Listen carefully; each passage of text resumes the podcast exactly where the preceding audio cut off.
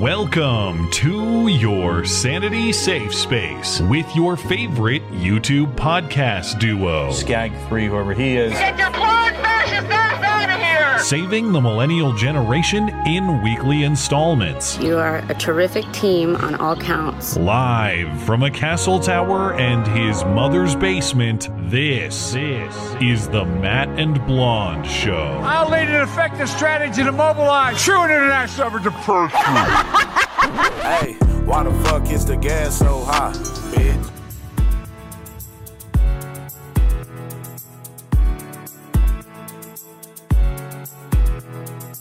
Previously sealed court documents related to a 2015 lawsuit against Jeffrey Epstein are being made public. Now, they include about 150 people named in the documents who knew or worked with Epstein. Presidents and a British prince are among those named in newly unsealed court documents that give more insight into the world of convicted sex offender Jeffrey Epstein. There are a lot of powerful people who are waking up this morning to unwanted calls from reporters, I think. Day of the brick, day of the rope, oven ready. I agree. In a deposition, Epstein accuser Johanna Sjoberg was asked, quote, Did Jeffrey ever talk to you about Bill Clinton? And she replied, He said one time that Clinton likes him young. You are my God, bro! That's disgusting. Very fake news. What difference at this point does it make? I don't know why that's funny. What the f is this? Go back to where you come from, okay? That was four days ago, five days ago. I don't give a fuck. I will eat your ass. All right, America, go to the YouTube right now. Big ups to Rebecca for keeping Matt woke. Congratulations to both of you. You're awesome. I can't do it. We'll do it live. Fuck it, we'll do it live. Hello and welcome to the show. It is a great show. It is a terrific show. It is a tremendous show. Frankly, the very best you can ask anyone about that. People often do. I'm told this is the Matt and Blonde Show. My name is Matt Christiansen. I am flanked on my right, as always, by my wonderful, still pregnant co host, Blonde. Welcome. Every day, I think I'm going into labor. Every day. Maybe today will be the day, but you have to get through the American History X review.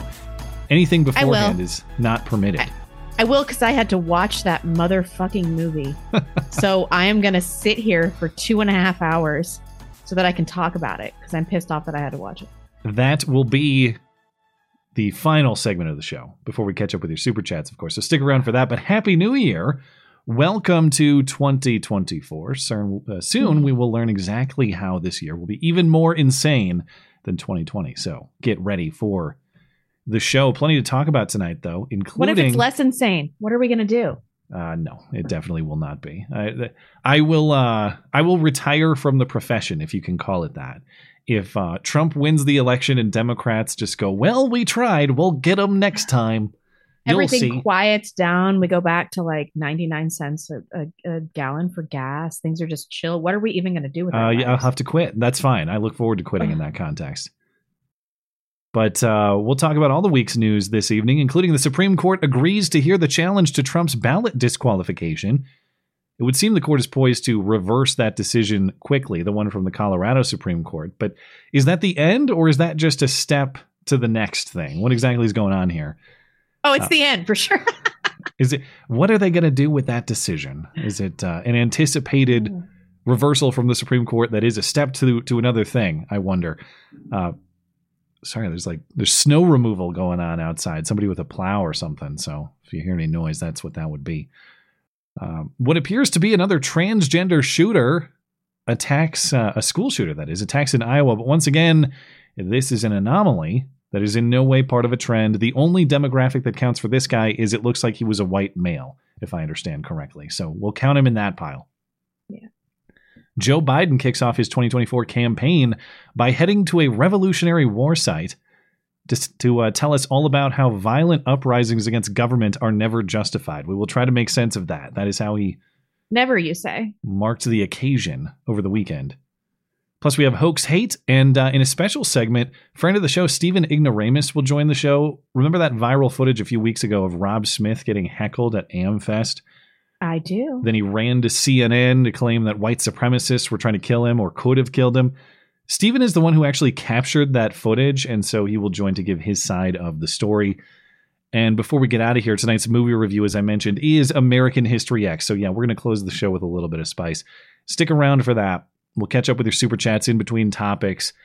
10 bucks and up on the Sunday show because we are no good low down money grabbers. Of course, it will be all this and more on your favorite couple hours of listening material. Remember, you can find everything show related and support the show for as little as a buck a month over on the website. That is mattchristiansenmedia.com. Listener support is hugely appreciated, and it is what keeps the show operational. So if you enjoy the show, please consider supporting the show. We also have show merchandise for sale as well. Plus, we have offers from friendly listener owned businesses as well. This week's feature business is our friends at Western Razor Company. Most razors sold today are made in China by global conglomerates that hate you. Well, not anymore. The High Noon Safety Razor from Western Razor is made in America with all metal, no plastic, long lasting construction, and uses widely available double edged razor blades that only cost pennies each. Safety razors were used by just about every man in America dating back to the 50s and the 60s until the big razor companies figured they could make more money selling disposables and signing you up for endless subscriptions. But the safety razor has always been the superior method for a better shave at a lower long term cost. And don't forget, Western Razor has teamed up with fellow listener owned business Kinney-O Mountain Woodsmithing to offer finely crafted wood razor cases as well, available in walnut or maple. You can store or carry your razor with exquisite style and organization. Those cases are also manufactured right here in the United States of America. Western Razor has all your shaving needs covered from razors to blades to accessories and even shaving cream. So shave better and less expensively long term and support American manufacturing. When you pick up a Western Razor, get 10% off your entire order using promo code MAT10. That's promo code MAT10 for 10% off everything from Western Razor. You can find everything you need from Western Razor Plus offers from the rest of our friendly listener owned businesses like Hero Soap Company, Phoenix Ammunition, Sonoran Defense Technologies, and more. That's at mattchristiansenmedia.com slash deals. Deals by listeners for listeners. And of course, don't forget, if you don't have a New Year's resolution yet, why not make a resolution to try one of our signature soaps from Hero Soap Company? You really should. Or maybe your New Year's resolution is to give birth immediately. Either would be acceptable. But you could Those try. are your only two options. Use our soap to wash your dirty butt or give birth to a baby in the next 24 hours. or give birth and clean up with the soap. But you can try Timberline and Old West from yours truly, or Oat plus Almond from Blonde, or try all three. Use promo code MC Listener if you decide to do that. Of course, 10% off everything from our friends at Hero Soap Company, herosoapcompany.com. Find more information at mattchristiansenmedia.com slash deals as well. Hey, uh, I have news on the hydroponics kit giveaway. Oh, really? A winner won? has been selected, and I'm in the Can process of making arrangement with that person. The uh, that arrangement has not yet been finalized. So if you if you were entered, keep an eye on your email inbox this week in case anything changes. Uh, but there will also, uh, for those of you who were entered but but were not selected, there will also be something for you too. So watch your email inbox if you were selected in the uh, in the hydroponics kit giveaway super chat selection over the last uh, month or so. More to come with a formal announcement of the winner next weekend. That is the plan. So Sunday we will announce who won the uh, the super chat uh, the super chat uh, hydroponics kit giveaway. So, so uh, tune in for that. And I mentioned the other uh, week I was disappointed with myself for not getting confrontational and standing up for my family with uh, that trans pride pediatrician when my son was born. Did you kill the pediatrician? No, Oh. I've not resolved that particular instance. But now I can brag about a smaller, less significant win of standing up against the nonsense in my community. Because recall last year on January 6th, I attended this um, community January 6th vigil in which a bunch of olds sang We Shall Overcome and then opened the floor for speeches from others. And I said, I would like to speak. Thank you for the opportunity. And I gently challenged many of their January 6th premises. And they flipped out and they shouted me down and they hit my friend with a cane and they called the police on us saying we were uninvited to this public event that was and that had a public invitation in the newspaper. The guy, old man, told me to eat shit and die. You'll recall. There's video of all that on my channel if you go back and look. But uh, I had planned to go back to that event this year if it was continuing. Last year, I tried politeness. I tried being gentle, and they treated me very rudely. So I thought this year I'm going to be a little rougher. I'm going to make signs, and I'm going to be obstructive, and I'm just. You want you want to be jackasses? Let's be jackasses. That was the approach I thought I might try this year. So I've been watching the local paper for an announcement about this vigil. There was no announcement. I saw no publication about this whatsoever, and I Did searched. you get the whole thing canceled? Is that what's going on? here? Last night, I'm in town because I'm going to pick up a Chipotle dinner for the family. Hmm. And that's kind of down near the courthouse. And it's right about five o'clock. Last year, the vigil started at five o'clock. And I thought, well, if, if I'm already down here, I got to go check this out. What's is the vigil going on or is it not? There I go, right by the Gallatin County Courthouse. Not a single nursing home resident outside with their electric candles. Are they all dead? Uh, they might have all yeah, they might have all just passed away. But I, I'm going to assume that these delusional olds didn't want to risk slight challenge again this year. So I'm going to call it a win for slightly less nonsense in my community. Well done. This is a, a, a Well done. career achievement. I spoke politely and intimidated a bunch of old people from demonstrating at their county courthouse. Hey, that sounds like a small thing, but old people are the most difficult to intimidate. No, uh, maybe, yeah, I, I suppose. A lot of they times have, they have, so many opinions because they've been on Earth for so long, and they got time to do annoying stuff. yeah, yeah. It's no small thing.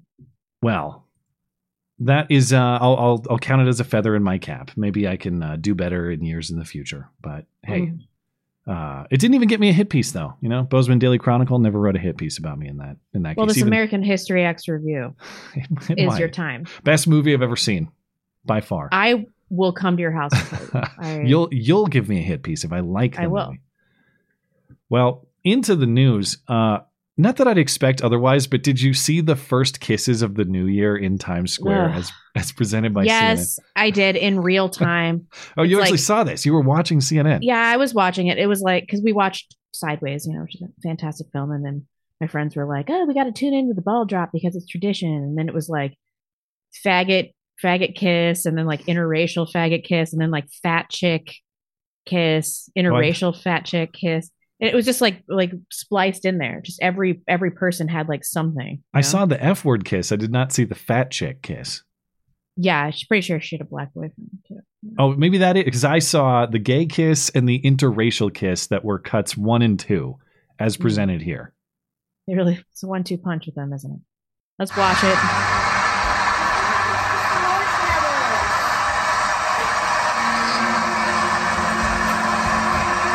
Oh wait. Oh, it's interracial and gay. And then just interracial straight. Okay. But there were lesbians? Is that what you're telling me? No, no, it was the fat chick with the black boyfriend. Oh, okay, okay. They, they could be categorized many different ways. A lot of Yeah. demographics going on there. And I'm Those sure that's homos are really they were really sucking face, weren't they? I'm sure it's all organic. It's not it's not staged in any way. They didn't coach them up to present in that particular way. They should have got, as we'll get to in a minute, they should have got the uh, gay butt sex guy from the Senate office building to have the first kiss for the new year. That would have been very progressive. Uh, It's 2024. At this point, he would just be openly having anal sex in like the middle of the. Fair point. The kiss Stage. itself is outdated. We need Yeah, totally. We need are we, stronger displays of affection. All right. Well, uh, I can't wait to talk about this story. T- It's not even a story. It's just uh, comedy in uh, in sporting news. But we all remember my favorite NFL prospect who just hasn't quite been able to crack the NFL and stay on a team. But that's former Navy midshipman linebacker Diego Fagot. Be very careful with his last name. It's Diego Fagot. Now, I've been dismayed because Diego may have had his final chance to make an NFL team and ruin some poor play by play announcer's career. But just when I thought that great opportunity was over, a new non slur has entered the chat. This week, uh, Indiana high school football player uh, and, and top prospect, apparently, he's linebacker Noah Knigga, K N I G G A, Noah Knigga, went viral, announcing that he's being recruited by several colleges and universities, West Virginia, Miami of Ohio, and James Madison, apparently included. Now, my sources say, in addition to being a great football player, this Knigga also plays basketball and baseball, and this Knigga has a 4.1 GPA. Huh. Here is a uh, pronunciation guide on the last name Knigga. How to pronounce the name Knigga? Knigga. Knigga. Knigga is a name of English origin found primarily in the US and Poland. I don't even understand if it's English origin. Why is it in Poland predominantly? But that's a know, separate man. question. Now, I don't know if you noticed. The reason that's fine is because, uh, well, here's the thumbnail. Whoever made that video, they made sure that the the hand drawing and writing the name is black, so it's okay that this Yeah. person says Knigga. okay, they had to cover all their bases. Yeah, got to be careful. Make sure. Wait, is Rajam this guy black? I didn't even look that up. No, he's not. He's not. Oh, He's, okay. uh, he's Well, very that makes mid- it racist, right? Okay, Midwest that's, white. That's why he has a 4.1 GPA and all this stuff. I see. Okay, I was really confused. I was going to make a joke about him abandoning his kids, but I guess I No, don't you remember what was the Joe Biden saying? Poor kids are just as smart, smart and talented as as as white kids. I think is what he said. that's what I say. Yeah. Now, according to Noah Knigga's dad, Coach Ryan Knigga, that pronunciation is exactly correct, at least as he was uh, recently interviewed. James Adams of TriStateFootball.com here with Coach Ryan Knigga. Coach, you get the win, 34-27.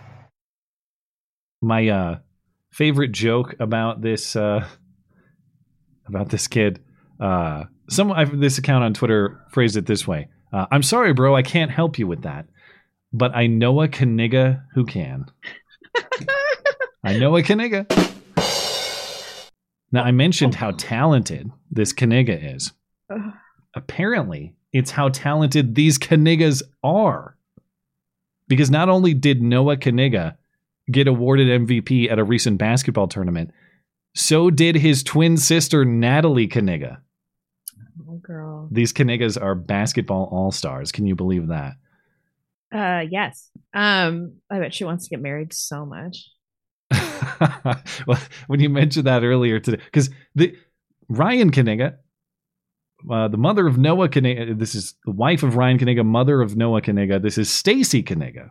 And you had mentioned, well, that's dedication to uh, being a wife. That you you're not going to hyphenate your name. You're not going to. I guess it doesn't matter if you hyphenate that. Depending, it might be funnier. I don't know. Uh, yeah. you don't keep your maiden name. You take your husband's name like a good wife should. Maybe her maiden name was real, and then she could have been real Knigga. Maybe- this was a huge missed opportunity, I- and I've praised her too much. Uh, Knigga has a lot of great opportunities if you play it right. That's for sure. But Stacy Knigga, who was proudly tweeting about her uh, her twin kids who are basketball MVPs, I was looking through this and I, I realized in her bio it says principal at Central Elementary School. So somewhere out there in Indiana, there's an elementary school in which the kids are somehow taught to address Principal Knigga. And that's got to be very delicate. Although I assume they just call her Principal Stacy, and we just avoid that whole trap. Well, it sounds like a good woman. What do you do? We got to get these Kniggas on the show. That's all I know. But Where we can talk about only their last name. we just want to say your name 50 times for a segment. times. Is that okay? Yeah. Uh, speaking of things that I say way too repetitively and just beat into the ground, uh, recall There's if- another butt sex story. Is Yes. that what you're telling? it's, it's not even a different one. It's the same kid. Bro. Because recall a few weeks ago that aide for Senator Ben Cardin, who had gay butt sex in the Senate on video, the Senate office building, rather. Well, he got fired. Apparently, he retains his inability to feel shame of any kind. This is an apparently newly posted video. I thought this has to be old. Why? He's not going to get caught filmed in a gay sex act in the Senate office building and then go right back to talking about gay sex acts on social media, is he? My sources say that this is a newly posted Sources video. say yes. Aiden Charovsky, I think is how you say his name. He's now mingling with Baltimore homeless people. Now, perhaps that's because he's now a Baltimore homeless person since he's out of a job. But Aiden says that these Baltimore bums are hot and he would potentially let these bums have a piece of uh have a piece of his uh well, you you know what? Okay, Baltimore has the sexiest homeless population of any city in America. Like in DC, in San Francisco, the homeless people are not cute. But like in Baltimore, there are some who I would totally let hit it. Oh my god. Okay. What's Uh, wrong with these people? I have no further commentary on that. I'm just going to leave that exactly as it is. Well, actually, no, that's not true. The one thing I wanted to emphasize that dude who posts that kind of insanity repeatedly, even after being caught and has no shame, hired by the United States Senate to earn a salary and loads of benefits on your dime. Just Load. probably was a better joke there that I didn't take advantage of. But uh, hey, That's there was um there was apparently a misunderstood long jumper in the criminal court in Las Vegas who was right about to get his life back on track until a racist judge sentenced him to prison. So he attacked her. you know what uh, my first thought was when I saw this? I was like really impressed by the black athleticism. You know? it, it I need to see a wider video angle because It just was incredible. It was looked like he jumped off a earth did he trampoline. do that? Yeah. Yeah. Like how did he did he do this? Um obviously this guy has a bajillion priors, okay? Like I was reading his rap sheet it's uh crazy. Let's see. Initially charged the, the charge that he was uh, talking to the judge about um connection to a baseball bat attack with felony assault with a deadly weapon. And in 2021, he served prison time following a third offense domestic battery conviction. Like, he was actually heading down to the batting cages to get his life turned around when he was attacked by some unruly Yeah. racists, you know? And so he's like, please, judge, um, I'm just trying. I'm trying so hard and I'm turning my life around and blah, blah, blah. And the judge was like, you, you've like 19 previous violent convictions. Are you out of your GD mind? And then this happens. Okay, here is the clip from uh, the criminal court in Clark County, Nevada. This is Las Vegas. The 30 year old telling Judge Mary Kay Holthus he didn't think he deserved another trip to prison. I feel that like I shouldn't be like sent to prison for a second time. The judge reminding Redden of his lengthy criminal record. Three felonies, a gross, nine misdemeanors, multiple DVs. Got a lot going on, sir. Redden saying he was working to turn his life around, but Judge Holthus denying his request for probation. I appreciate that, but I think it's time that he gets a taste of something else because I just can't with that history. In accordance with the laws of the state of Nevada, this court. Redden then leaping over the bench, landing on top of the judge and brawling with court officers and attorneys. Nah, fuck that bitch, I I think is what he said. Yeah. When she said you're going to go back to prison. No, fuck that bitch. Yeah, yeah, Okay. totally. Uh, the judge suffered minor injuries. She might have had like a concussion, and because she said like I hit my head against the wall pretty hard. Um, and then a courtroom deputy has a gash in his head and dislocated his shoulder. I heard that dislocating your shoulder hurts like a motherfucker. Oh. I'm sure it probably does. Yeah, I didn't realize that that injury was part of it. Anyway, The- he now faces 13 new charges, including coercion with force, intimidation of a public officer, extortion, multiple counts of battery on a protected person. Yeah, I don't know what this guy thought. The look on her face when she realizes that he's charging is just classic. She's like, fuck. kind of What am I double takes, and then all of a sudden he's just trampoline jumping into her face. There is also an update from uh, from Nashville, where apparently ten police officers at Nashville PD have been reassigned Yeah, following okay. the, uh, I guess, investigation into this manifesto leak.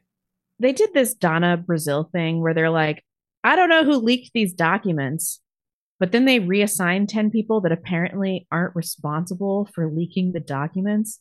It's like, what are, what are you, they're, they're, they're like not going to take any responsibility for the documents being leaked. But then they reassigned all of these people. Only one of these people is probably involved, right? Um, so a spokesperson for the police department said on Friday that these officers are transitioned out of the division. This is a reassignment only. They're not leaving the force. Um, and then, but they also say that they have been totally unable to identify the person who leaked pages from the shooter's journals. Um, so I'm wondering, like, is this this Donna Brazile thing where they're like, "You're like a thief in the night, trying to take what?" They didn't admit fault, but then they're doing all this reassign reassignment stuff. It's just like a cover your ass thing. Yeah, my guess is they probably were able to narrow down who leaked those pages to Steven Crowder. To uh, there's no to way they don't know. Yeah, I don't know. don't know, but maybe they don't know with certainty, and if they don't know with certainty, a lot of times your ability to punish. I don't. I assume maybe there's a, a police officers union in this case or some sort of contract, and there are a lot of terms as to when people can be punished or fired or this or that. If they don't know with with certainty or to a high standard, this is probably the the best they can do is just reassign people. They can't they can't uh, fire them. They can't otherwise punish them. Is my guess, but I don't know how else to interpret it. Mm-hmm. As always, we care more about who leaked the truth in this case than we do about uh, the truth itself. It seems. If only there was as much journalistic curiosity in obtaining the manifesto, but uh, no, uh, we're yep. comfortable to let that one go away. Mm-hmm. All right. Well, big news on Friday is uh, kind of a foregone conclusion, or at least it was, but now it's official. The Supreme Court will indeed hear the challenge to Trump's ballot disqualification in Colorado. The court made that announcement on Friday. Uh, the, the case will be argued on February 8th, likely to be decided quickly before the Colorado primary on March 5th, which is also Super Tuesday, the day on which many states vote, Maine included, where the Secretary of State has also disqualified Trump from the state's ballot the scope of this decision could be very broad or very narrow. This New York Times uh, New York Times coverage that I'm looking at, second paragraph, the reporter is saying that he expects a broad ruling that could decide whether Trump is eligible to run in the general election or even hold office at all. I couldn't disagree more with that prediction. Uh, number one, the court is not going to want to enter political questions unless it absolutely has to. And it doesn't absolutely have to in this case. Number two, this is still the Roberts Court, which is known primarily for making extremely narrow decisions that apply only to the specific case in question. And they're very careful not to set precedent that could apply elsewhere. So I don't know where or how this prediction is ending up in the second paragraph of the New York Times story, but that's what they're going with. There are several ways the court could theoretically overturn the Colorado Supreme Court decision. Again, the decision from the Colorado Supreme Court is that Section 3 of the 14th Amendment, otherwise known as the Insurrection Clause, sometimes called the Disqualification Clause, that this clause disqualifies Trump from being president, or in this case, even running. Now, they could just confront the charge. They could say Trump is not an insurrectionist. Therefore, he's not disqualified because he's not an insurrectionist and give some definition to that term. Uh, at the time of passage, as in the passage of the 14th Amendment, the ratification, that was understood, uh, the term insurrection was understood to mean the taking up of arms and waging war upon the United States. There were no guns on January 6th, there was no war waged. The violence that was committed was not committed by Trump, certainly, and it wasn't committed at Trump's direction or order. In fact, it was the opposite go peacefully and patriotically, and later he directed people to go home. There's also the argument that Trump is entitled to due process, and that due process could come either through the courts or through Congress. Uh, but the court could focus on that, that due process element. Instead of deciding whether or not Trump is an insurrectionist, they could focus on the process to assign that title and determine guilt or the lack of it. The court could conclude that due process is a necessary piece of that judgment, that, like any other area of American law, uh, Trump has not been determined to be an insurrectionist according to any any process at which he was represented and defended. So his due process rights were not respected. Therefore, this assignment of the label insurrectionist to him it could theoretically apply, but if it were to apply, it would have to be uh, applied through some process similar to what we'd see in a in a criminal case, for example. Um, the one process that has been applied to Trump to make that judgment, of course, is the second impeachment, where he was acquitted in the Senate trial at the end of his presidency in 2021. Uh, the court could also say that due process, as prescribed by this amendment, would be an act of Congress. We've talked about that before. Section 5 of the amendment, which says Congress has the power to enforce the terms of the amendment, and Congress hasn't made any move to enforce but for that failed impeachment. So that's another way that the, the court could go after uh, could go after this decision, potentially reverse it, One more possibility they might consider is that the insurrection clause does not apply to the president. Now, I posted a video on that argument and the history of the drafting and ratification of the 14th Amendment yesterday. You can find that on Tenet Media and on my website homepage.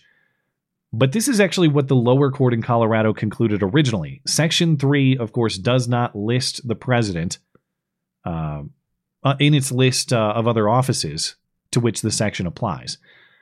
Section 3 references the violation of an oath with language different from the presidential oath.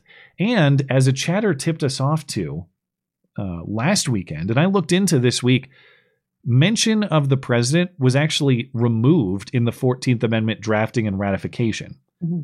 The first draft of Section 3 explicitly said, no person shall be qualified or shall hold office of president or vice president. So, again, the offices are explicitly mentioned there who has been or shall hereafter be engaged in any armed conspiracy or rebellion against the United States. Several of those things were removed in the final draft that became constitutional law. Reference to the president was removed. Reference to qualification for office was removed, and reference to future rebellion. So there's even an additional argument here that the 14th Amendment, at least Section 3 here, was intended to apply to Confederates post Civil War only. But that's kind of a secondary piece. Uh, but if the mention of the president was in the amendment in the first place upon initial consideration, and then it was removed before it was ratified, well, how are we possibly going to argue that the amendment was intended to apply to the president when he was in there and they took him out? Likewise, what was he replaced with? Well, mention of the president was replaced with mention of electors for president, as in the Electoral College. So the history of the drafting and the ratification of the amendment suggests that the authors wanted the judgment about who was qualified for president left to loyal or non insurrectionist electors. And if non insurrectionist electors say that this president elect is qualified, that should be good enough to satisfy Section 3, according to this argument. Now, in all likelihood, the court is going to select one of these and probably reverse this decision, and the rest of that will kind of be an academic point. My bet, if I had to guess the path they take, is on that due process question, because that is the safest argument that upsets nothing in law elsewhere. If you want to assign this quasi criminal title, that requires a fair process. According to the 14th Amendment itself and the 5th, they don't want to evaluate whether Trump committed insurrection because that's a question that's for Congress or for a trial. They probably um, won't make the determination that Section 3 doesn't cover presidents because that's a little bit more of a complicated argument as I just went through. And that's really only necessary if you grant the premise that Trump even is an insurrectionist in the first right. place. It's kind of a step yeah. ahead. So my bet is the court overturns the Colorado Supreme Court on the grounds that due process um, to determine if Trump is an insurrectionist has has not been served. That would be the argument essentially. Uh, it doesn't upset any other areas of law. It doesn't. Uh, they leave the question to voters, of course, which is safe and legally correct. I think. I would be shocked to see the court make any sort of sweeping decision like the New York Times is forecasting here. Certainly a sweeping decision that would say something like, "Yeah, Trump's an insurrectionist. He's banned from all the ballots. All right, have a good election." I I can't imagine something like that is going to happen. I would be just as shocked to see the, the Colorado Supreme Court affirmed on any other grounds, generally speaking. But some interesting questions as this develops, or potential questions that will come up. What are the liberals on the court going to do? Hmm. I think the six of Roberts, Kavanaugh, Gorsuch, Thomas, Barrett, and Alito, all but a lock to reverse the decision and keep Trump on the ballot. Maybe one of them defects, but I, it's hard to even imagine that. You got your five safely. Yeah. What about Kagan, Sotomayor, and Jumanji Brown Jackson? It'd be very interesting if one or more of them actually sheds that Trump derangement syndrome for a second and joins the rest of the court, I've seen some predictions that all three will. I I think if anyone's the least likely to come over, I think it's I think it's Sonia Sotomayor. We can look forward to a, a deranged Sonia Sotomayor descent that will make no sense whatsoever, but will be an enjoyable read. That is a sure thing. Yeah, can't wait. And then the question is, how are Democrats going to react? because assuming the court goes against Democrats and ballot disqualification, Uh, well, what are Democrats going to do with that? Jamie Raskin was on CNN last weekend saying Clarence Thomas has to recuse himself in this decision or they're going to do something to him in, in response to that. What are they going to do? We have to consider what we should do to him. If the court goes against them, as it's expected that they will, will the democracy and institution defenders defend the integrity of the court that they disagree with? The safe forecast there is no. The forecast there is they will call it irredeemably corrupt. They say they will say it needs to be fundamentally changed. I think we know how that's going to go. The court is run by a bunch of MAGA extremist insurrectionists themselves, is what they'll say. That's totally what's happening. And some, myself included, think that may even be the intent that this is this is just kind of a legally dubious setup that they know this case that Trump is disqualified is legally dubious that they bring it to these courts that will accept it that puts the Supreme Court in a spot where they must take up the case or allow it to stand but if they allow it to stand it's going to undo American electoral law so they have to take it and they have to say no you can't take Trump off the ballot which sets the Supreme Court up to look like Trump partisans. That's the way that they'll brand it. And then what? Then you can start going after the Supreme Court too. You can start chipping them away. Oh man, first they took away your right to an abortion. Then they said you got a right to carry guns everywhere. Where'd they get that? I can't Yep. imagine. It's as though there's some constitutional text on it or something. And then next, they said that Trump is not an insurrectionist. Can you believe that? and and uh, and and so then you have a more plausible political path to start chipping away at the court too. So I think this move with the court, this is all a first step. I think this is a setup. I don't I don't think there was much belief that this was going to go their way uh, in the courthouse. That this is just a way to to propagandize and to attack them down the line. I think we're dealing with a lot of layers of a plan here, and that's the uh, direction I think that's going. But speaking of the primaries, get ready for the next debate.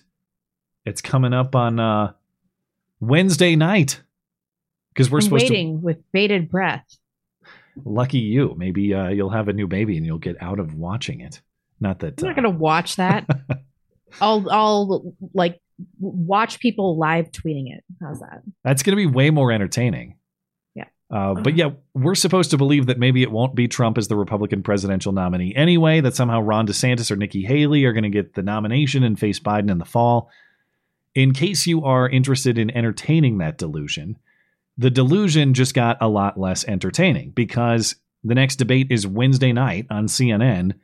It's the final debate before we actually get some votes in Iowa on Monday night, the 15th. I, or whatever they call them in the caucus system. You know, all the people go to the civic center and they talk about who it should be. However that works. I'm going to call them votes, even though that might not be technically correct. You get what I mean. Voters are going to be making decisions. There will be no Vivek Ramaswamy on stage. There will be no Chris Christie on stage. So no Porky Pig versus Aladdin slap fights anymore, which is all anyone was tuning pointless. in Yeah. to see. I, that was the best part. Uh, and so the, the debate will be the non-thrill of of DeSantis versus Haley only. This, according to CNN's qualifications of at least 10% support in three national and or Iowa polls. Technically, Trump also qualified. He will voluntarily skip, of course. Vivek has already said that he's going to do a live show with Tim Pool on Wednesday night instead, which might actually get more viewership than Nikki Haley yeah, really. versus Ron DeSantis on CNN. I'd be curious to see how that turns out, but uh, that's that's how we're shaping up before we roll into the Iowa caucuses here. None of that really matters anyway, because nobody's been able to close the gap on Trump. The Iowa caucus polls remain largely unchanged from where these debates started in August.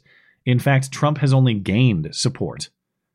Trump is over 50% support in Iowa, currently about 51.3, according to the Real Clear Politics average. Back at the end of August, Trump was about 43 or 44%. Theoretically beatable at the time if everybody, if all the other ca- candidates consolidated. Trump has since gained about 8% support since, uh, since then in August.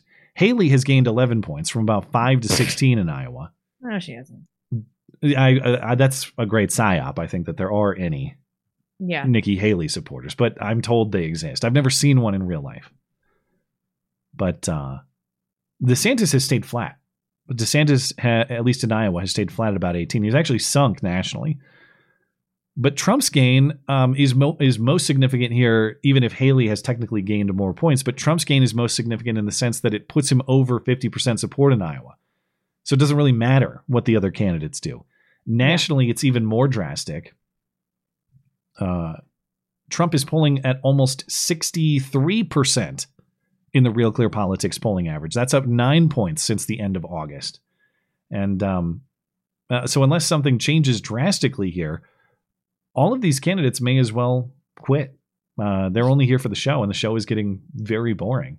So It is getting boring. That's the real problem with all of this, isn't it? yeah, the, well, the the debates had some moments. Primarily, it was Vivek who was who was sparking the moments. And so, if you take him out, I don't know who's are either one of these, uh, either one, Nikki uh, Nikki Haley or Ron DeSantis. Are they going to take interesting shots at each other?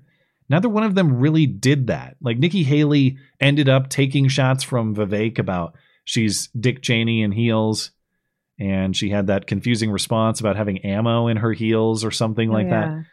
She didn't do a lot of uh at least I'm struggling to remember any lines of attack that she really put up against the other candidates. It was mostly Vivek driving that. And Ron DeSantis in large part just kind of sat back and allowed those attacks to happen. I think hoping that everybody else would kind of kill each other off while he Well, I think he's super worried about um, looking like he's engaging in trivial attacks on other candidates. Like he's always been very worried about that. Yeah, he doesn't maybe. want to look superficial, maybe, or petty. He he really has not taken the opportunity to strike on anybody else, and so it, and it hasn't Yeah, really what paid about off. the laws, DeSantis? He's just- Don't you have care to. about that. you Yeah. have to because he's just in Iowa. He's just floating, but again, nationally, where's the uh, DeSantis line here? I mean, you can see since his height of you know thirty plus percent support at the end of January, coming off the 2022 midterm in which he performed pretty well in Florida, he was you know 12 points and change behind Trump. It was it was plausible, but he has he's just failed to separate himself from anybody else, and he's lost. My God, he's lost two thirds of his support nationally since then. But he just hasn't differentiated. He's just it's like he's what always are his campaign advisors telling him? I don't know. Probably It's is standing on principle. They're probably like, make fun of people. Uh, my guess is they're thinking you are in uh, a circus of clowns here, and if you can just avoid becoming a clown, you will naturally stand out and shine relative to the rest of these crazies. But it's not working, and I'll be curious to see if if Ron DeSantis. The most humiliating thing for DeSantis next Monday is if he actually loses to Nikki Haley in Iowa, for, because from a campaign resource oh perspective, God, can you he- imagine? he has bet the house on Iowa Yes, if yes. he if he does if he gets third in Iowa, he I mean he already has to quit, but he Mhm. double triple has to quit immediately if he wants to salvage his political future. If he if he loses to Haley in Iowa, it'll be hugely embarrassing. But we'll see how that goes.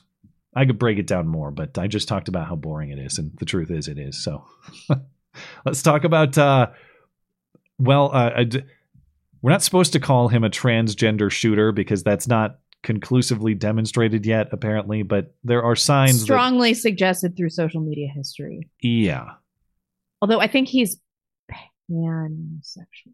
Oh, which is what that's attracted to all the things, something like that. I don't know. I don't know. Uh, he hadn't done any transitioning stuff. We know that for sure. Okay. Can you just say you're trans, but like not have done anything? I don't. Oh, of course, yeah. It's it's all whatever you say you are. I can't believe that this uh, shooting is already over in the news, but well, yes, I can because he was trans. Um, I'm always like false flag, and then it's a trans person, and I'm like, oh, must be real. Real flag. Okay. real flag, yeah. So the 17 year old student Dylan Butler, Perry High School in Iowa, he fatally shot a sixth grader, wounded four other students, one of them critically, but n- uh, not life threatening injuries, and a school administrator before he shot himself. This was on Thursday. Um, he had a pump action shotgun, small caliber handgun, and police also find an improvised explosive device. I don't really know what that means though. Okay. he Um, made a, crappy small- homemade bomb. He made a crappy kind? bomb. Yeah. The reason he killed the sixth grader, they were doing some before school breakfast program that involved um, students of all ages, and that's where this happened. So Uh, and then in terms of But- the evidence that he's Did he have beef with that kid or no random. okay, he was just a kid. Mhm.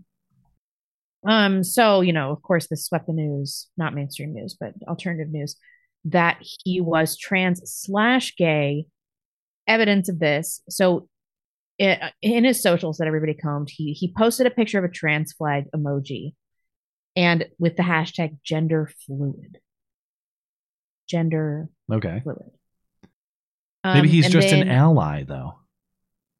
I, I well, he had this um this other this Reddit account where he said that his pronouns were he they, Okay. and then he responded to um the R trans the the Reddit trans account, and the question was for those who haven't started transitioning yet, what's holding you back? And he said, I don't want to look up.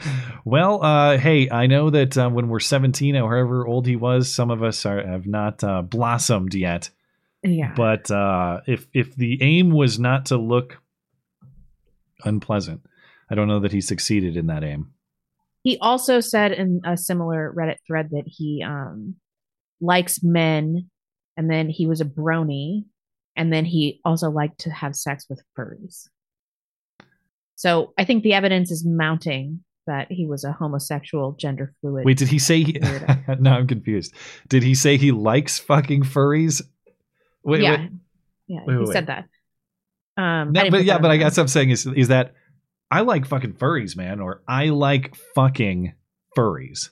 Oh, It's unclear. I just assumed there was no comma. I just assumed it was fucking fury. But here, well, I guess there's a little more context clues. Someone said Happy Pride Month, and another person responded to that post, fucking furries. Like, I assume with irritation of, at furries. And then he said, right. I like fucking furries. So I just assumed. Yeah. I think he just means he likes furries, not that he likes having sex with furries. I'm sorry. But it I is issue- unclear. re- retraction of my own. No, I'm he glad- was a brony, though. We know Yeah. that. Which means that he had some kind of like sexual My Little Pony thing. Yeah.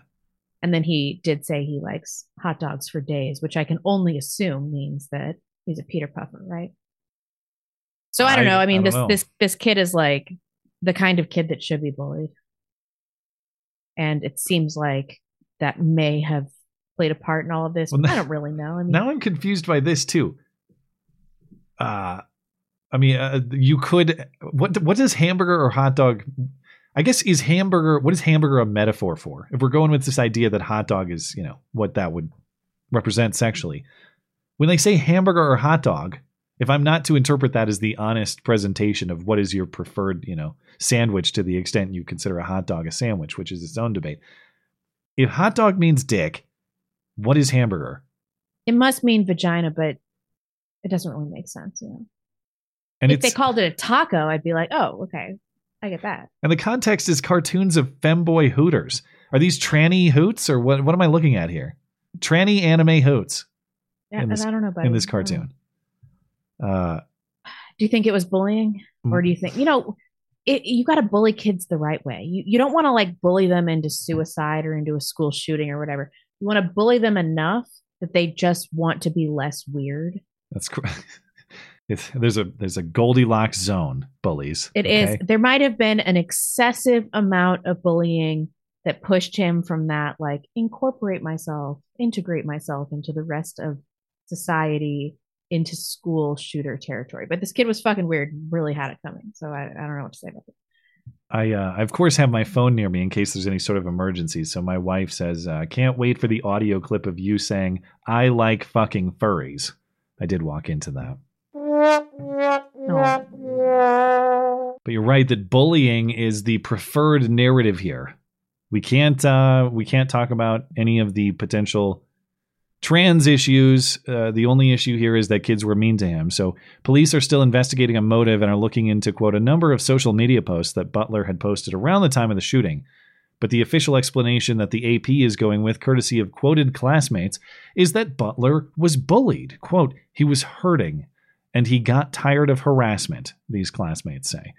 Classmates Yesenia Roeder and Kam- Kamaya Hall, both 17 years old, alleged that Butler had been a victim of bullying since elementary school, which recently escalated when his younger sister also started getting bullied.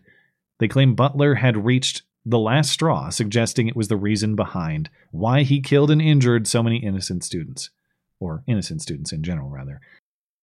So, uh, as always, if the shooter fits the demographic demographic preferences, rather, of uh, of the media here, the explanation must be that he was driven to violence. He, he can't just be a bad guy. He was driven to violence, of course. Anything else you have to say about this shooter? Hmm. Must be real, right? Uh, I could certainly believe that there are uh, certain mental health factors that play into this, and uh, the, the one thing I, I do I am curious about is what we're looking at from from a like a data perspective because it it does anecdotally disproportionate. Yes, there's not a lot of trannies, and we've had like four or five. I don't know. There's been a handful of verifiable tranny shootings in the last year or so. Yeah. I know that there are way more just regular white guy mass shootings, it seems. There are also way more just regular white guys. So, hmm. eh, proportionally, what are we looking at here? Is this is there any kind of trend here? And I don't say that to lead people to a particular conclusion. I'm just curious. It's it seems reasonable to infer that where there are mental health issues like this, you could have this sort of outburst, and that's something to watch out for. Well, of but, course, pre-existing mental illness. That's yeah, but but we're told it's like oh, there's just so few tranny shootings, and it's such a small fraction of regular enraged white Nazis, and uh, so nothing to see here. But there kind of is a lot to see here because there you you have several of these happening, and it's within a very small population. That that, that seems pretty significant. I'm not saying I for sure know what the proportions are here. I'm just saying I, I would like some honest numbers on that. But yeah, it's kind of like you'll um, never get them. It's yeah, it's, it's like the the lesbian uh, domestic violence stats. They're they're secret. You can't find those. I know they're out there. I know they're out all right, I want to talk about um, Biden's Valley Forge January 6th speech, but we're right uh, up against the top of the hour, so it would be a great time for a break. Yeah. Let's talk. Uh, let's catch up with our, our Rumble chatters here. Uh, Yakko 1977 says another January 6th anniversary, and once again, politicians and pundits are pretending that the self guided tour of the Capitol was worse than the Civil War and Pearl Harbor combined. Remember Ashli Babbitt? Well, yeah, you get all these speeches about the damage of that day and how destructive it was, and even the loss of life, as we'll get to with Joe Biden's speech. Ashli Babbitt doesn't count. In fact, not only does Ashli Babbitt not count, she's mocked. There yeah. are, are tweets circulating right now, and I'm not gonna. I don't think this was a high profile person, but the one I saw was just some generic leftist loser who tweeted a picture of like six uh, shot glasses of alcohol. I saw that. Yeah. My friends and I are taking shots to the chest to celebrate Ashli Babbitt's death, or taking shots to the chest like Ashli Babbitt. The the premise being to celebrate her mm-hmm. death, and what a bizarre take. I'm not gonna like clutch my pearls and act like uh, you know uh, poor taste commentary on death has has never been uttered on this show, but it's such a loser thing. People want you dead. They probably. Like, what did do. she really do? Even from their perspective, what did she really do? Uh, they believe that she was legitimately breaking in to change the course of American history by preventing Joe Biden from becoming president somehow. That that's she was unarmed. What's the plan here? Do these people know what an insurrection is? She was Has also a, a ever pre- been. She was she was uh she was taught combat arts in the Air Force. She was going to go break all their necks inside that chamber. Anyway, yeah, we'll, we'll get to that in a moment. But uh, Ashli Babbitt does not count. Ashli Babbitt, forget um, George Floyd, forget Michael Brown, forget all the uh, criminals of color who have engaged in criminal activity that brought their own death upon them. Those are understandable. Those are uh, kids who grew up in bad situations and ended up on the wrong side of the law. Very unfortunate, but it was clearly racial motive that took them out or something. Ashli Babbitt is the one person who committed a criminal act and deserved to get shot. It's very miraculous. Then the criminal act was was starting to climb through the broken window uh, of a door in the Capitol. Yeah. Yep. But uh, but yeah. Anyway, uh, thank you, Yakko. Implosive critter. I recognize. I recognize Noah. That Knigga stole my bike. now, if we still had the giveaway going on, that one would absolutely be in. So uh, I appreciate that. Raymond Donovan is gay. What is an honest job now? Construction equals endless consumerism. Doctor equals pushing pills. Software developer equals developing our demise, eroding society. Chef, pregnant YouTuber, non jogging preacher. Um, yes, uh, YouTuber is the most honest, uh, uh, the most honest job of integrity that exists. So I Totally. Yeah, we're basically saints. would highly suggest that. No, um, if you're serious about having a job that um, that you th- think will not compromise your priorities and and morality and all of that, I think you probably got to go into something like farming or ranching, where you are developing your own um, your own sustenance and your own sustainability, and you don't rely on anybody else. And there's nothing really unless you're bought out by Bill Gates or something, there's nothing really corruptible about it. You're just producing food to sustain your family. Yeah. So that's that's what I you got to move to Afghanistan and become a goat herder in the mountains. That's like uh, that's the the way to live these days if you want to be an honest person. You have any uh, different thoughts from that? Is there any other path to take? I mean that I don't want to encourage people to do that. Some people just don't have a knack for it. It's a man's job, you know. But I, I, I don't know. I mean, I think people need to lean into their strengths. Otherwise, they're going to be unhappy in their careers. But self sufficiency doesn't make women as happy as it makes men. So, But women are attracted to a self-sufficient man true. who provides for them. Mhm. Anyway, Godspeed. I wish I had a better answer for you, but yeah, pick up pick up farming or ranching, man. Or I know that kind of sounds strange, but I also know that around here there are lots of ranch operations, family ranch operations that are looking for help all the time. Yeah. I know that a lot of the time they're looking for people who have experience with running animal operations or running farm equipment, running that kind of stuff. So if you have no experience, I don't know if I don't know, but you know, you could be uh, you could be the you, you could be Rip to that Yellowstone. You could be uh, Jimmy, the four sixes guy. Oh, I found out something about Rip this week. I can't believe he's part of the Hollywood elite. Oh my god! I can't believe it. I found him so attractive. I see you've been following my Twitter. I I, I did see underscore Yeah. tweets. Is that my Twitter handle? I don't even know. Sounds um, right. Oh God, people just love to send me this stuff, don't they? I was similarly duped by a Yellowstone product because I saw some four sixes beer at the grocery store and I thought, well, I'm I'm a ridiculous uh, slave to branding and consumerism, so I got to try this four sixes beer, and it's grit and glory and Texas heritage, and it's got the state of? Texas on. I mean, it was fine, but then I'm looking at the can, bottled by Bullshit Corp in San Jose, California. Like, ah, whatever, throw the can. Um, yeah, I have no defense for myself other than like, I want to drink what Jimmy's drinking. Give me one of those. that show sucks. I don't. I don't even know why. I, why You're gonna you're gonna still gonna watch it though. I know you are. no, I quit. La- I haven't even finished it. I- Well, the the last season was all set up, and it kind of it's halfway through, and it's been halfway through because of the writer strike. But anyway, uh, I, I it, it, it is kind of going Game of Thrones style, where you're like expecting big things, and it doesn't really deliver in the end. Yeah. Okay, uh, that's all we got on Rumble. Thank you guys there. Odyssey, we're good there. D Live, we're good there. Sure. And let's catch up on YouTube and uh, Tippy. Hey, you know who's back? Mike DeWine shitting and grin. Just in time for Um, Mike DeWine's bullshit. One thing about DeWine's veto of the trans bill that was missed is that he said he was going to do an executive order to put the ban on pre-adult surgeries in place. No hospital in Ohio says they do that anyway, so it's pointless. Okay, so he's going to do. I wonder an executive order based on what law though? There must be some existing law on what you can and can't provide to minors, and he's going to work through that. Uh, you know, one thing I wanted to talk about with that too, when we talked about, you mentioned that he tried. You thought it was smart politics, not that you agree with the move, but that it was smart politics to explain his reasoning in this kind of defensive parental rights way. Mhm.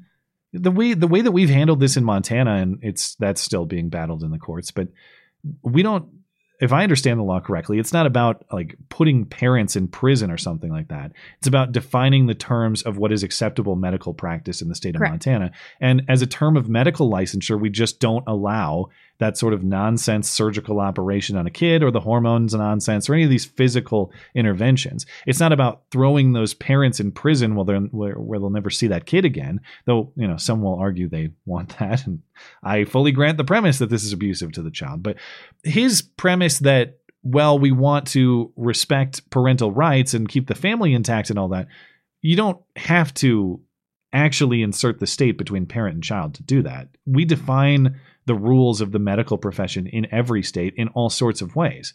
In the same way, we Right. don't. Like, you have to be a. You have to be licensed to be a to practice medicine. You have to have certain credentials.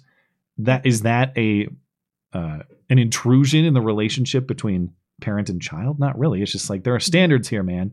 You can't go throwing leeches on everything and expecting bloodletting to be the the medicinal practice in this state.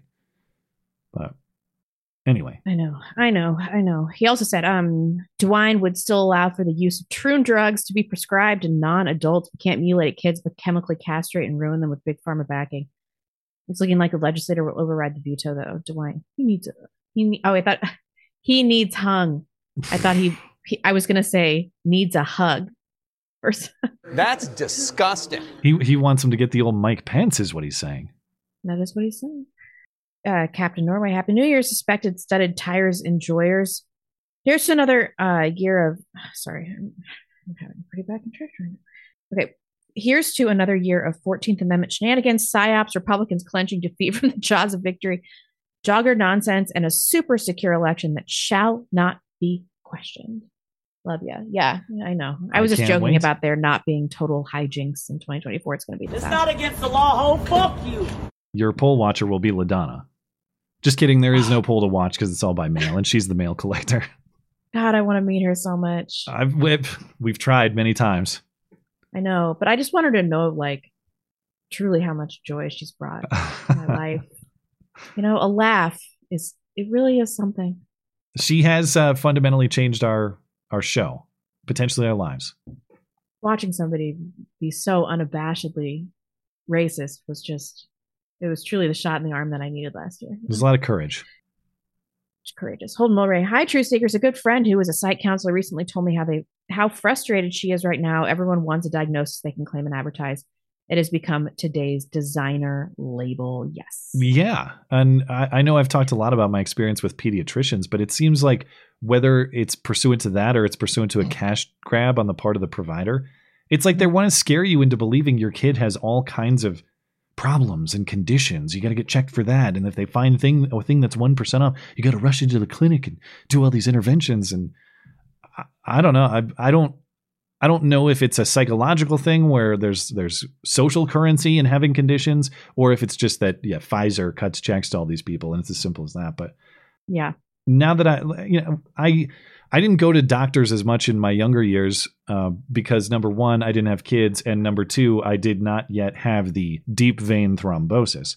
So deep vein thrombosis (DVT). But now that I am back in the medical clinics more commonly, I notice this. It's like uh, it's almost like they're trying to scare you into thinking things are bad by default, and you need to get this checked out and that checked out, and Yep. I don't know. You'll get to enjoy that soon when they. J- just wait till they tell you about the new RSV therapeutic for your baby that doesn't stop you from I getting know, it, I know. but it reduces the the symptoms. Fresh off the Pfizer line. Um, we're gonna have to circle back. All right. God, they are gonna do this RSV thing, aren't they? Oh, they will advertise it heavily. It's Um, brand new I'll have to just circle back with you. Thank you guys. We'll come back to your chats at the uh, end of the stream. Back into the news. Um, of course, th- this weekend marks the third anniversary of 9 11 and Pearl Harbor combined, as we've been talking about. That is uh, January 6th, of course. And it's not just the uh, the absurdly over dramatized memorial type events and speeches that we're seeing, even though, as we've mentioned, the term memorial doesn't really apply except for to the case of Ashli Babbitt, whose death they're certainly not honoring. It's very clear that this is going to become the organizing premise of the Biden campaign, too. You know, sure, the economy is trash. Sure, the border is wide open. Sure, the military is Mhm. decimated. Sure, we're deleting the distinction between men and women. Sure, we're like one step away from forced gay marriage with a gun pointed at your face. That'll be their next campaign promise. But if you vote for the other guy, democracy itself will fail. We've seen Biden do this bit before. He did remember when he had that red backlighting and he was doing the Hitler fist bit Yeah. talking about Yeah, it was yeah. before the midterms. It's kind of bringing that back again. That dictator Trump will reign and delete your cherished rights if you don't vote for Biden. And of course, those cherished rights are the right to cut your dick off, and the right to butt sex, and the right to kill your kid. The the trio of priority, the most important ones. Well, before we get to Biden, they were actually crying on MSNBC yesterday. Host Jonathan Capehart had the former DC police officer Michael Fanone on, and neither of them could even express themselves. They were so torn up. Um, they were they were so stricken with sadness that uh, that the words just escaped them. Thank you for what you did three years ago today. Ugh. Um, please tell me your thoughts um, on this third anniversary. Um, Wow. Ugh, gross. riveting. The uh, the non bodies of January 6th just heartbreaking. Who cares about the actual bodies of the Summer of Love, the fentanyl invasion? Remember that one body in Minneapolis that was burned so badly? I don't think they were ever even able to identify Able to identify it, who yeah. it was. An unknown man burned to death. hmm Well, Biden has released his first campaign ad of the 2024 campaign, emphasizing January 6th, of course, leaning really hard into this January 6th theme. And uh, he's going to see the idea here is that his opponents are extremists. You should vote for him because he's the only one who will protect your right to vote at all. There's an extremist movement that does not share the basic beliefs in our democracy. All of us are being asked right now, what will we do to maintain our democracy? History's watching. The world is watching. And most important, our children and grandchildren will hold us responsible. The Vice President and I have supported voting rights since day one of this administration, and I ask every American to join me in this cause. Good lord. Who are the extremists? Is the natural follow up question. Is are we? Is it just January 6th rioters? Mhm. Is it everybody who supports Trump or is a Republican? If it is just January Sixers, well, I, I guess is his if his claim is it's just a small subgroup of extremists, why is that like point one for your campaign, the launching point? Like there's a there's a very small fringe group of people in North Idaho that believe some kooky things, just so you know. That's not really his point. His point is vote for me or people who will see to it that all your rights are undone will uh, put you in prison or something like that. So we don't have to overthink it. You are obviously the extremist, or anyone who opposes this guy is an extremist, wants to undo all of society. And he says this as he undoes all of society, tramples on your First Amendment rights with his social media censorship, tramples on your Second Amendment rights with his nonsense illegal ad hoc gun laws, extends his authority into all sorts of action that the Supreme Court has deemed unconstitutional the vaccine mandate, the eviction moratorium. But when it comes time for the election, he transforms into Mr. Respect for Your Rights and Mr. Rule of Law. And that's where he delivers this speech at Valley Forge on January 6th. That ad release was the warm up to, to Biden's, what is his first campaign speech of 2024. And he went to Valley Forge, Pennsylvania, which, uh, of course, is of Revolutionary War fame. Valley Forge is where General George Washington camped with troops of the Continental Army during the brutal winter of 1777 and 1778. So it's where American the American spirit was almost broken before it even began, but they they rose above. They were inspired by General Washington and they defeated the British to establish the country. So this is a speech that's focused on January 6th and preserving our democracy as he loves to say. Of course, Biden repeated all the uh, exaggerated January 6th classics. We nearly lost our country that day. Joe personally went to the funerals of cops who died in ways somehow connected to January 6th, phrased very carefully. And he even said it's the first time we've ever had a violent insurrection to stop the transfer of power in this country. And it was also scarier than Iraq, at least according to one Capitol police officer. Just one day before January 6th, a day forever shared in our memory because it was on that day that we nearly lost America, lost it all. For the first time in our history, insurrectionists had come to stop the peaceful transfer, transfer of power in America. First time, Jill and I attended the funeral of police officers who died as a result of the events of that day. He said he was more afraid in the Capitol of the United States of America, in the chambers, than when he was fighting as a soldier in the war in Iraq. Okay. Uh, points of fact not one police officer died on January 6th, of course. Closest thing I have is Sicknick. DC medical examiner says died of natural causes the day after. At this point, though, I, I, don't know if I've heard this one before. The first violent insurrection to stop the transfer of power in this country, because I seem to recall that the uh, the southern states seceded precisely in response to the transfer of power to Lincoln. Right. And yeah, yeah. my sources say there was a significant amount of violence as a result of that particular rebellion. As far as Iraq, I guess it depends on what job you were doing, where you were stationed. I'm sure there were places to be in the military in Iraq that were less scary than, say, on the Capitol front that day. But uh, but that would be the exception, not the rule. I would say, in comparison to a, a war that cost 4,500 dead American soldiers and 33,000 wounded, somehow Iraq, uh, January 6th is scarier than that. Oh yeah, I'm, I can't even imagine that you would think the other way. This is so retarded. This is such a retarded take. Nobody was even armed. What do they think an insurrection looks like historically? I I saw someone make the point that nobody was armed on Twitter, and I, this is me just like reading rando tweet threads because I just like to get an idea of what people are saying. I never jump into them myself because I don't want to end up in a Twitter war. But someone said, uh, "This is ridiculous. There wasn't even one gun, like you're saying." Right. And someone responded, like some true believer of January 6th responded sincerely, linking an article that said the Proud Boys or somebody else, they had guns in their car, uh, some some off-site place. That was the best argument. And they're going to say that it was an armed insurrection because the people who, some of the people who were in the Capitol had guns elsewhere, which to me kind of um, implies a respect for the law, actually. Yeah. you know, if exactly. You, if you have guns in your car and you go to a place that says no guns, is that evidence of criminality or evidence of law compliance? I would say compliance, but of course, yeah. That's that's the uh, point. Would leave their their car and a gun during an insurrection. Uh, yeah, unless yeah, I unless uh, you know the whole thing was some kind of goofy comedy show, which it ended up kind of being in many ways. Again, I understand crimes were committed, there was violence, there was property destruction. Mm-hmm. I'm just saying this narrative about like scarier than Iraq. Like, okay, let's.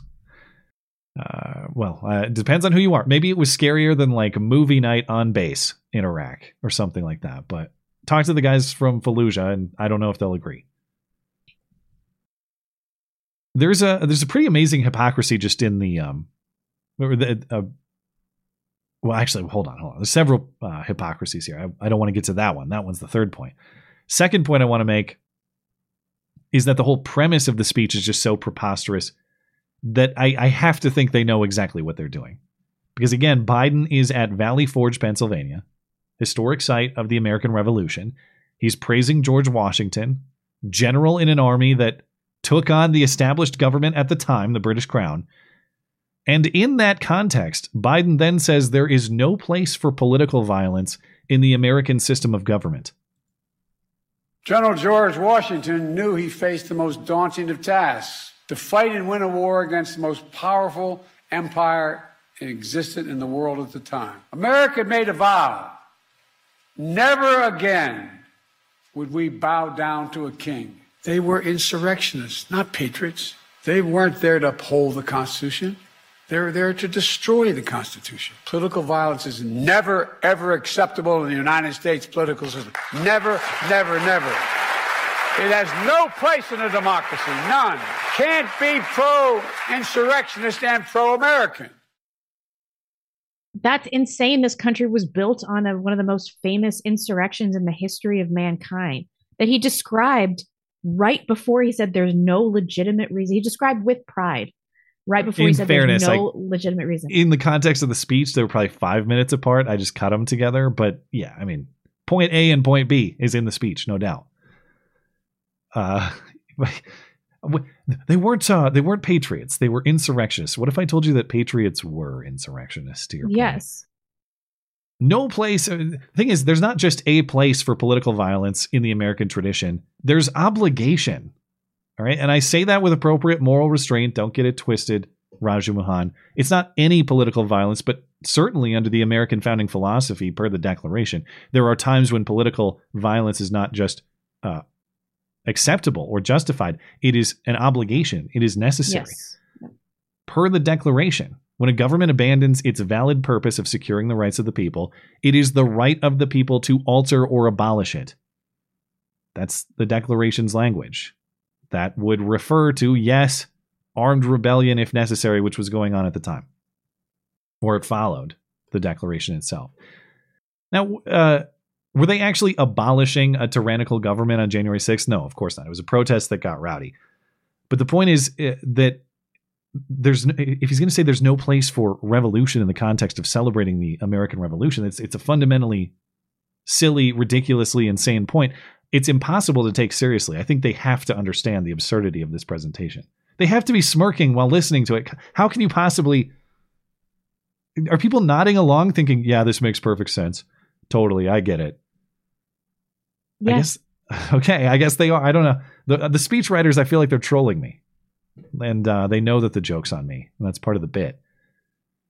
But then there's this amazing hypocrisy. Biden first brags about how his DOJ has sentenced January Sixers to a combined 800 plus years in prison. He's done a great job of rounding them up and locking them up. And then later in the speech, he warns that if Trump gains power, he will weaponize law enforcement to go after his political opponents. Since that day, more than 1,200 people have been charged for their assault on the Capitol. Nearly 900 of them have been convicted or pled guilty. Collectively, to date, they have been sentenced to more than 840 years in prison. Who in God's name does he think he is? Trump plans to invoke the Ins- Insurrections Act, Insurrection Act, which will allow him to deploy, which is not allowed to do in ordinary circumstances, allow him to deploy U.S. military forces on the streets of America. He said it. Wow. Could you believe a situation in which the false premise of insurrection would be used to discredit, harass, and imprison the political opposition? What a hellish nightmare scenario. Yeah. I, I hope we don't live through that. That would that would destroy the country. Can't let that happen. They're trolling us. They're laughing. They're sitting back in the audience pointing and laughing at us. They have to be. Mhm. E- What's more, uh, Biden's DOJ, they may not even be done. Now that they've prosecuted their way through pretty much everyone who was a- who actually went inside the building, at least, they may be moving on to those who are simply standing outside. This uh, over the weekend from D.C. U.S. Attorney Matthew Graves, who of course is a and has been a chief prosecutor of many January 6th rioters, he said those who were outside were in a restricted zone so they also committed a crime. The implication being that the Justice Department may go after them too. An important note when it comes to our prosecutions about those who remained outside the building. We have used our prosecutorial discretion to primarily focus on those who entered the building or those who engaged in violent or corrupt conduct on Capitol grounds. But if a person knowingly entered the restricted area without authorization, they had already committed a federal crime. Make no mistake, thousands of people occupied an area that they were not authorized to be present in in the first place. That's just trespassing. Who, who gives a shit? We're going to keep doing it. Oh, but it's trespassing in a restricted area. All trespassing is trespassing in a restricted area. This It's is the a fed- definition of trespassing. Federal government restricted area. Oh, for God's sakes. When I was uh, talking to Owen Schroyer about his prison sentence, this was part of the case was that he was in a restricted area outside. And as he was describing, restricted area was marked by like a sign with a piece of paper on it that said, hey, don't. But those had been trampled so thoroughly into the ground.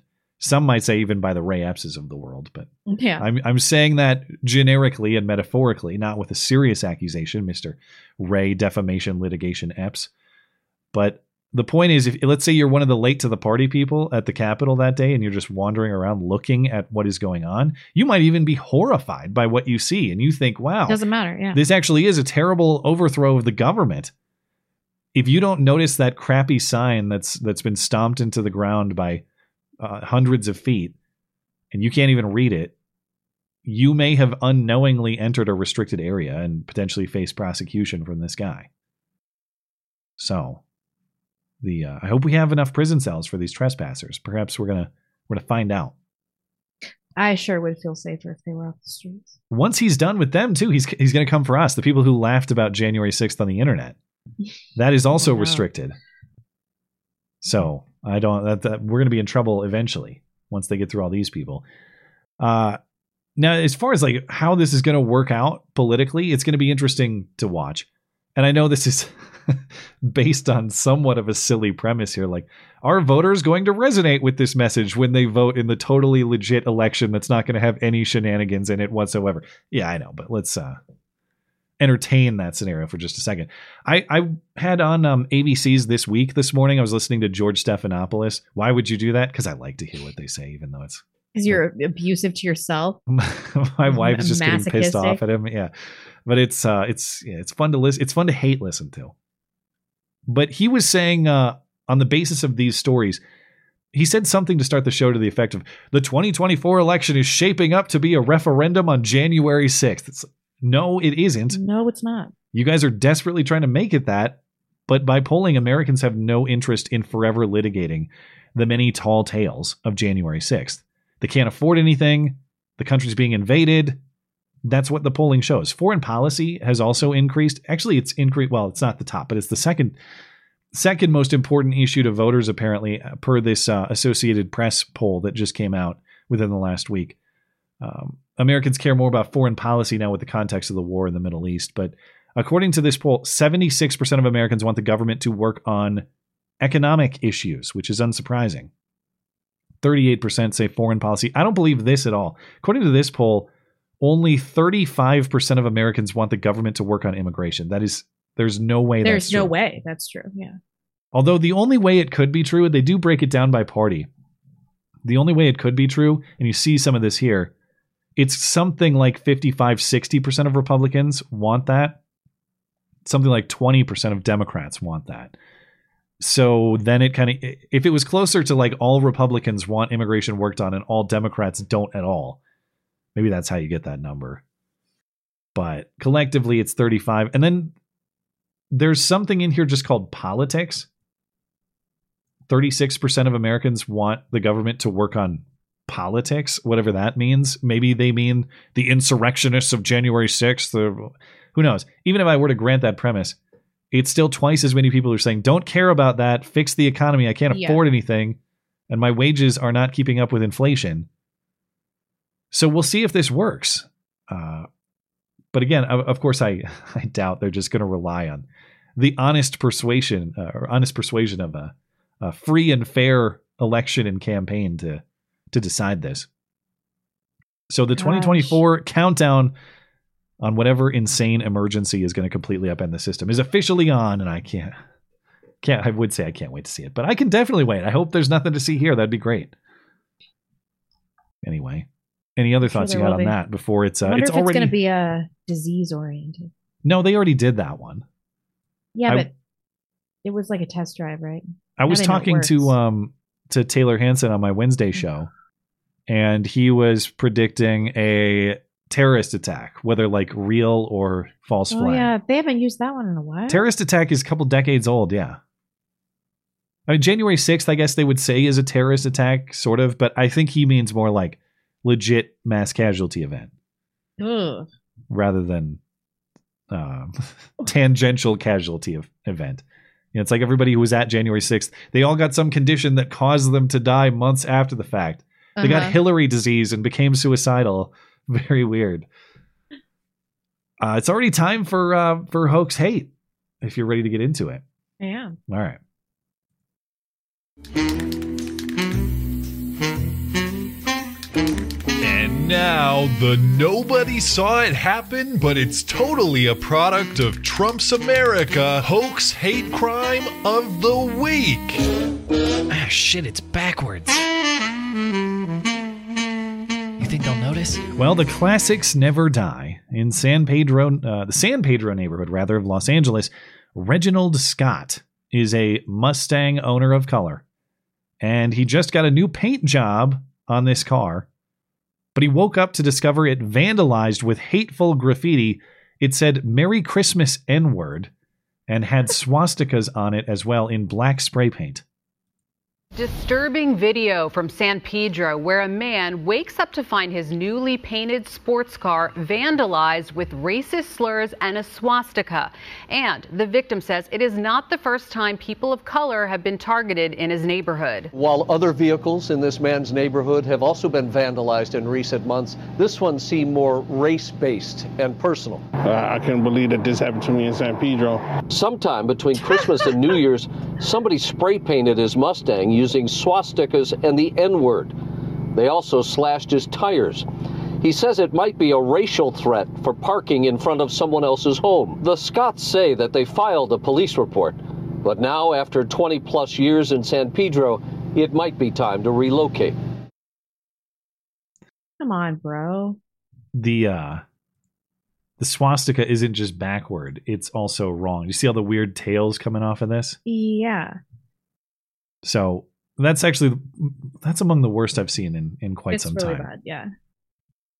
Of course, there is a. that uh, car is kind of sweet. I don't know. I, I don't know much about Mustangs, so I would need someone who is a Mustang enthusiast to tell me if this is a cool one or not.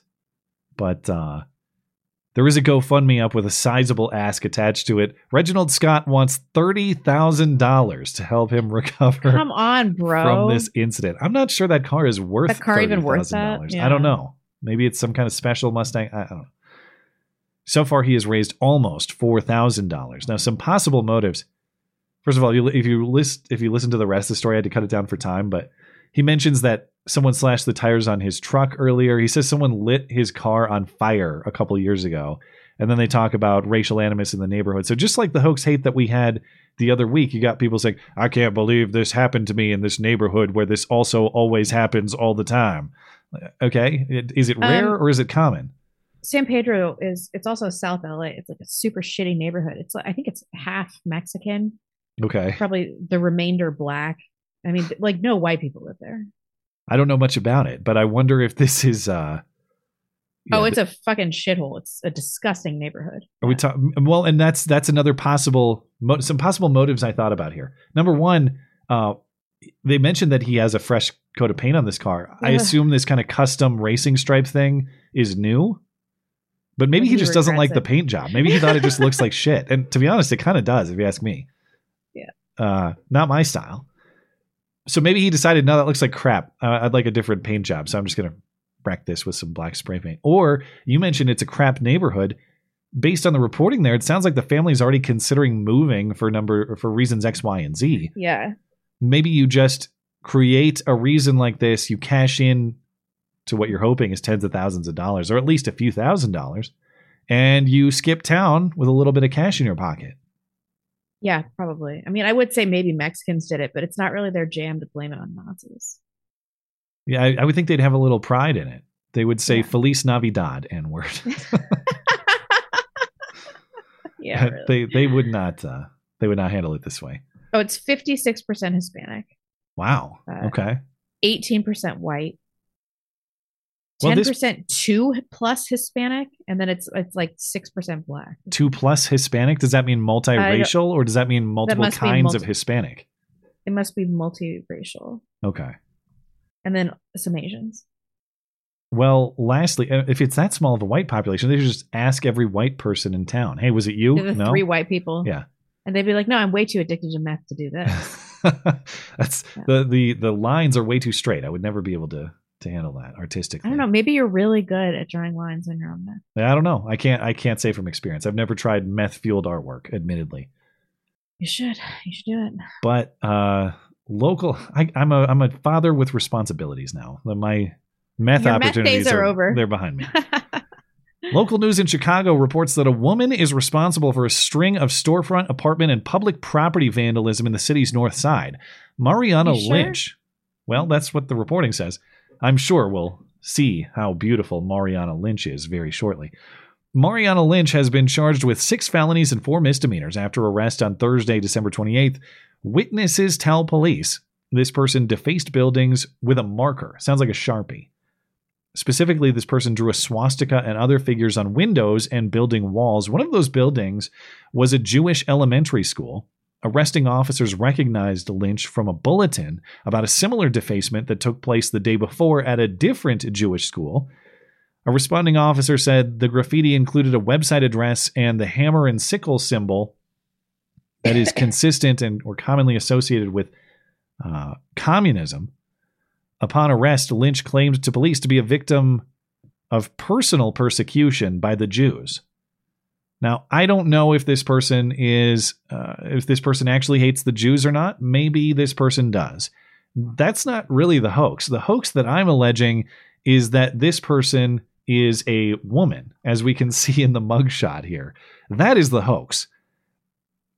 Also, looks like the mustache was drawn on with the sharpie, by the way, or maybe not. It's a little faint. Maybe a pencil. According to the police report, Lynch is mentally ill and takes some form of prescription medication. I'm sure that's Oh, really? entirely unrelated to any gender delusions this person may have. This looks like a bad David Koresh Halloween costume, Terrible. but also tranny because David Koresh, you know, wasn't. But anyway, I yeah, uh, Mariana Lynch, and if that is a woman, I'm I feel terrible for her. That's very unfortunate, but I have a hard time believing that it is. Anyway, any commentary you have on Miss Lynch? This is a mental health thing. It just got crazy in the eyes. something like that. Okay, well, we can get to uh, our interview with Stephen Ignoramus then. This is a follow up to a prior hoax hate case, or at least quasi hoax. But Stephen Ignoramus is a fellow streamer who's listened to the show for for a while, several years. In fact, if you listen to the old Wednesday call in show, I think we played it on a Sunday, I can't remember.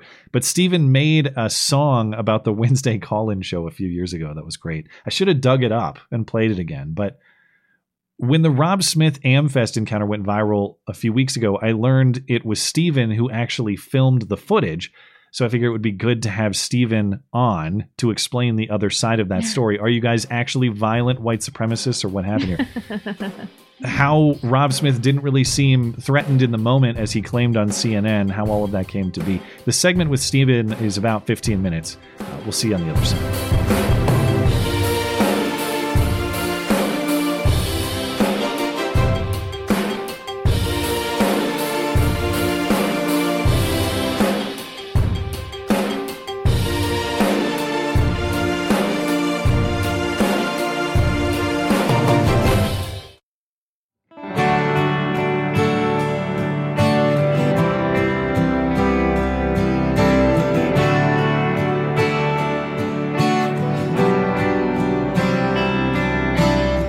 Welcome back. I am pleased to be joined by friend of the show, Stephen Ignoramus. Stephen does his own streaming over at rumble.com slash ignoramus. And most recently, Stephen is the guy who captured the footage of Rob Smith getting heckled at Amfest just before Christmas. I believe the technical term is groyped. Would you characterize it that way? It was a groyping, absolutely. Okay. Yeah, it was uh, first time for the first time in real life groyping. Um, bunch of young, strapping white uh, Christian men uh, were definitely heckling. It was an altercation. It was a it was a confrontation, and it was uh, going viral's crazy, man. It's my second time doing it. First time was uh, streaming inside the Capitol at January 6th, and this was uh, you know was an absolute crazy thunderstorm of you know, hate and whatever else. It was really fun. So yeah, I was the guy that captured the primary source documents. On, okay. uh, and I had an Rob emailer tip me off to that too. And for people who don't know, I mean, Stephen and I have known each other for a little while. I went on his show back in 2020. Uh, and and of course, I'll never forget too. You sent us the uh, the Wednesday call-in show song. Wow, way back deep when. too. lore, yes. Yeah. uh, so as soon as the emailer told me that it was that it was you who had captured that, it's like, well, man, I gotta I gotta see what Stephen thinks about this.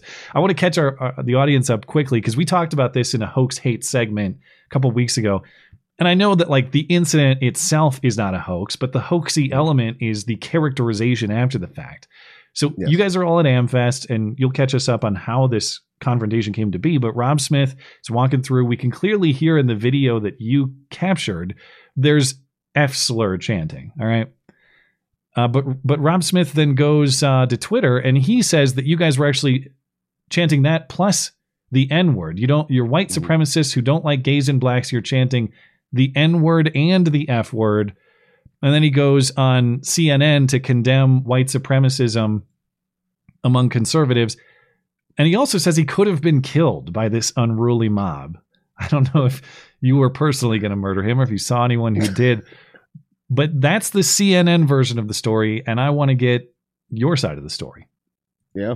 Yeah, absolutely. So yeah, just a, you know, it, it, was not a Turning Point USA event. It was the weekend of uh, of America Fest, but it was actually an organization called Republicans for National Renewal. So it was kind of like an after party, um, something like that. So we were at this place, and for what I remember, I think I was the actually the person that that realized Rob Smith was there. So I'm it might have been like a group of us, but I went up to get a drink and I saw Rob Smith uh, standing there, and I kind of like took it to the Groypers.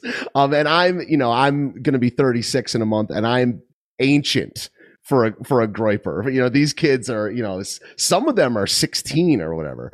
So, you know, basically they, you know, do this thing where we're busting out our phones and recording them. And this one guy went up and basically started heckling him. He, the, the first interaction was not screaming or anything, uh, stuff like that. Um, I don't know if people are familiar with the Groyper War back in 2019, where people were basically asking questions of yeah. Charlie Kirk and, and Turning Point USA. He's a, a brand ambassador, I believe Rob Smith is of Turning Point, asking things like, why is gay stuff in the Christian conservative movement.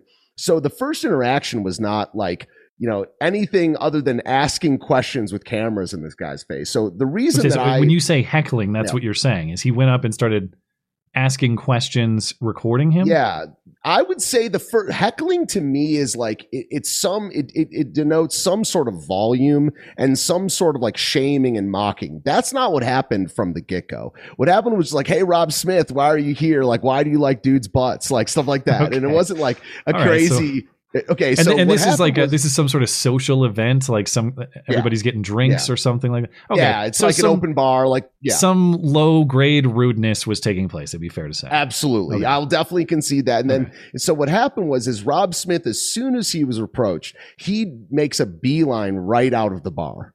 Okay. So he, he leaves the bar, goes all the way out. He almost leaves the property. And then we're just laughing. You're like, you know, um, he's a homo, whatever. And, um, then he walks all the way back in with his camera out. And that's the, at the, the point at which the viral clip happened. So he la- walked all the way out, walked all the way back in, and then the crowd. And if you look at the video, this guy's smiling. I, I just call it a uh, like a basically pro wrestling moment. He's smiling. Everyone in the clip is smiling.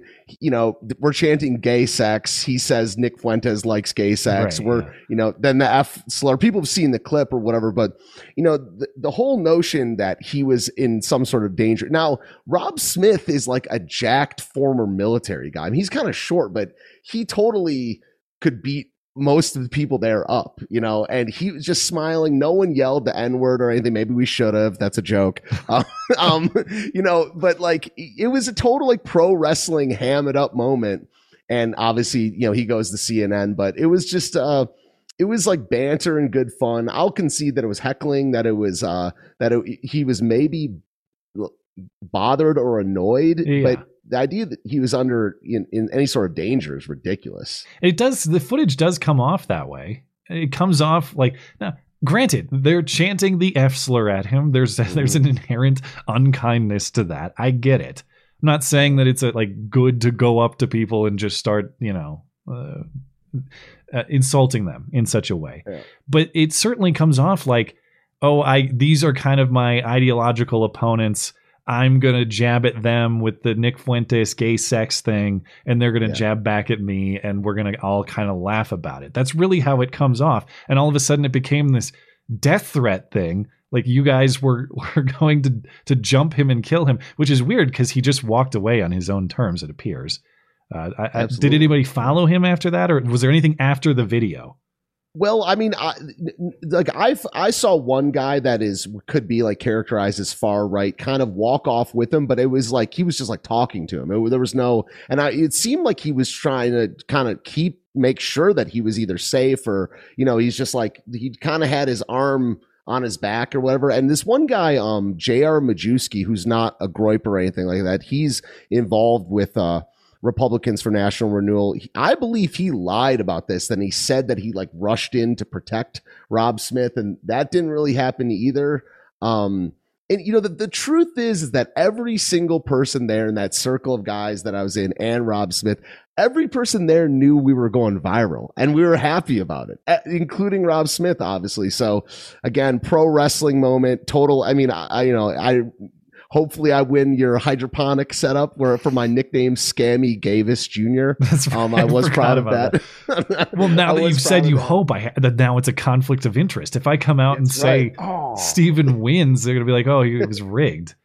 Uh, but That's yeah, right. no, I won't forget Scammy Gavis. Is that a, is that a Stephen Ignoramus original, or did you steal That is an original, That's a one. absolutely. That one definitely got me laughing. Okay, so just so I'm double triple clear, Mm-hmm. uh, you didn't hear anybody say the N word, and you didn't hear any threats of physical violence or see anyone attempt to Absolutely- commit. Absolutely not. Yeah. you, you as far as why he would do this, why he would run to CNN and say those things.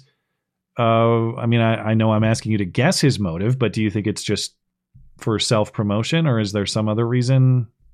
Yeah, I mean, it's just he's just a grifter, and he knows that his days. I mean, I you know, from a broader standpoint, I think that the true Christian right, especially the young right, is basically inevitable in the conservative scene. And I know, I think people like that, they know that their days are numbered in this movement. There, it's going to come a day, it might be in 10, 15 years where like gays are not allowed in the conservative movement.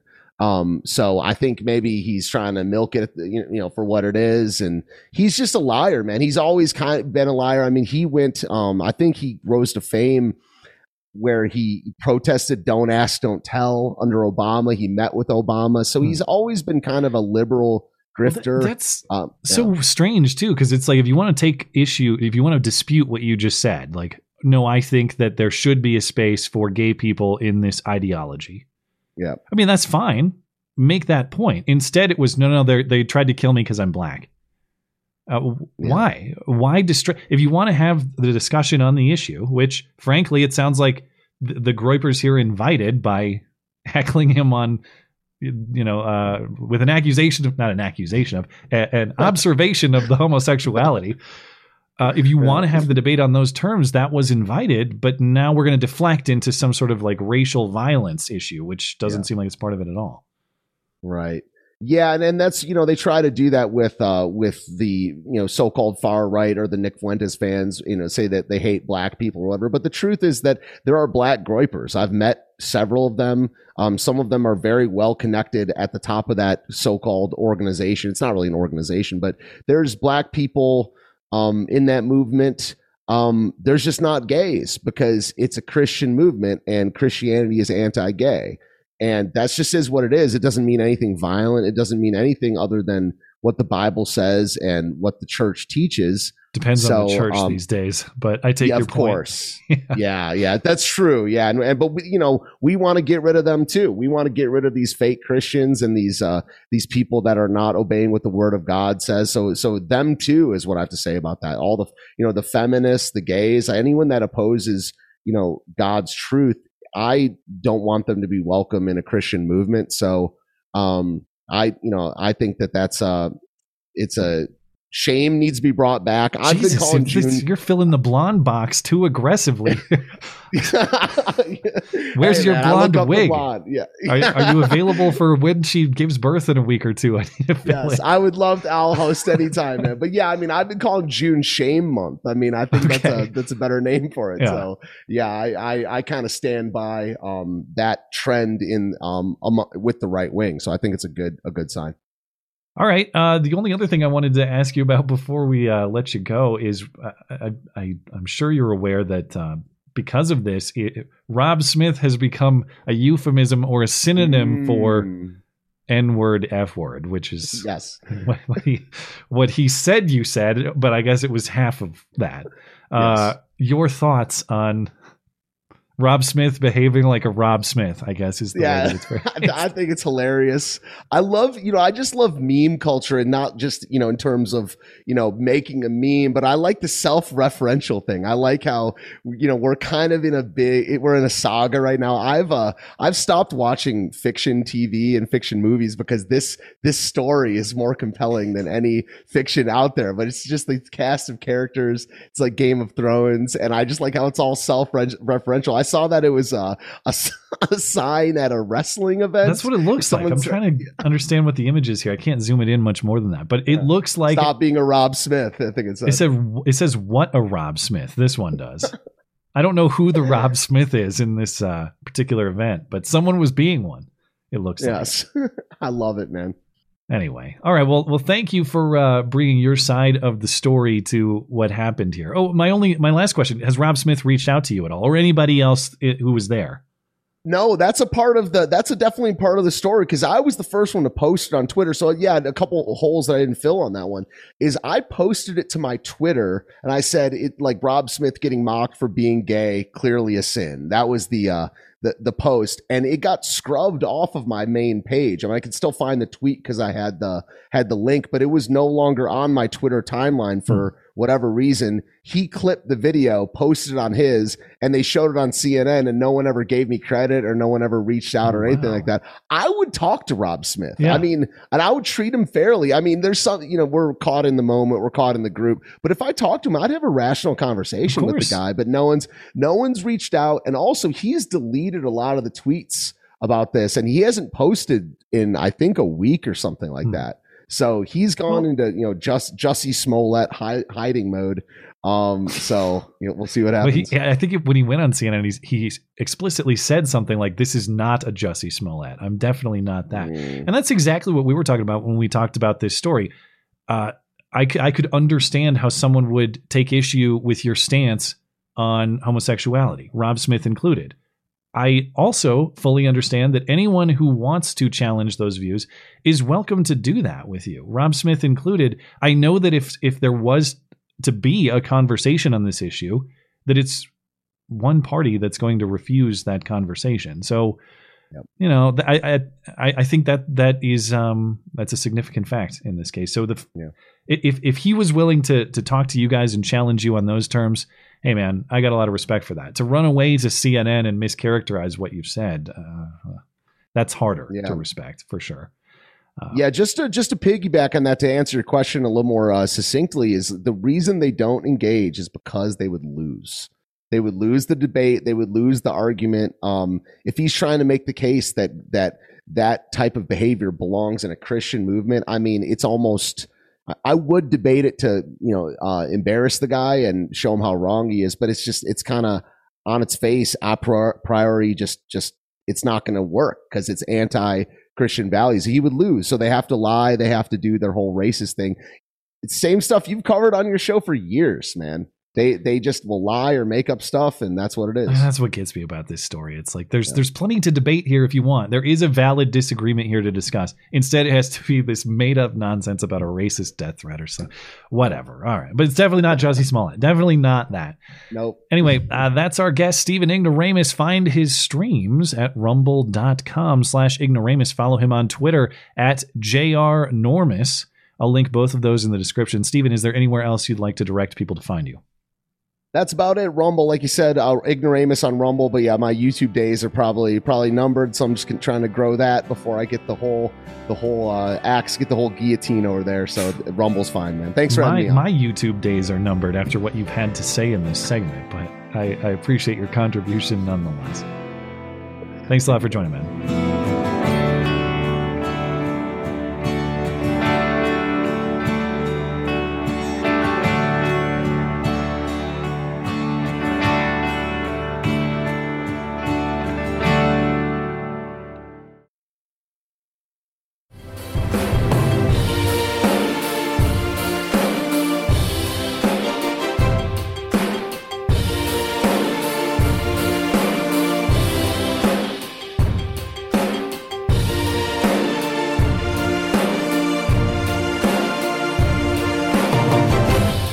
Thanks again to our guest, Stephen Ignoramus. Find his Rumble channel and Twitter account linked in the description.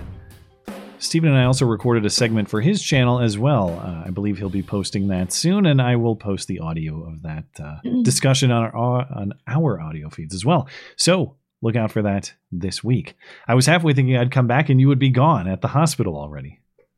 I muted the mic. Did you hear all that? No, no, I make. Oh, okay. I didn't. I didn't hear anything. Uh, Oh, good. It, it's been rough. I had Yeah. a quick cry. Everything's all right. and I make sure, of course, like it would be uh, uh, professional negligence were I to leave Blonde on a hot mic during an unattended segment at my desk. I would never do that. Bro, I'm I'm gonna go radical feminist. Right before we started the show, I was having some contractions, and Skag was like, "You know, you you can't be doing that during the show." I'm like, "This isn't about you." That is not at all how it was said. What are you talking about? I said, if you need to, just mute the mic. Because No, I- are you going to force me to do an impression of what it sounded like? yeah, do it. Yeah. no, it's going to sound pornographic, actually. You, call, you called my bluff. I'm not going to make the sounds that you made. I don't know what to tell you. They're they're deep groaning noises. I'm in hell. I want this to be over so much. Okay, well, I would love to continue that discussion, but I don't want to delay the discussion of the movie. I can't wait. I've never been more know, excited, I'm to discuss a movie in the history of the bit. In a world of movie references flying over his head, one man will finally watch them. This is the Matt and Blonde Show movie review.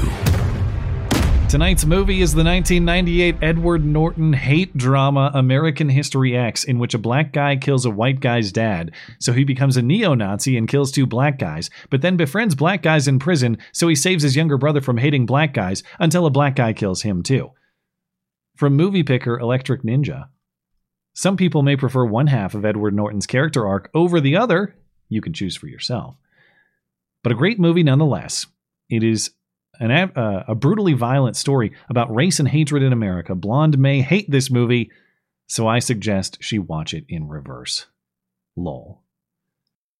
We also have excellent face swap AI art. I, I would say that this is about two years away from becoming an authentic photograph. It's not far.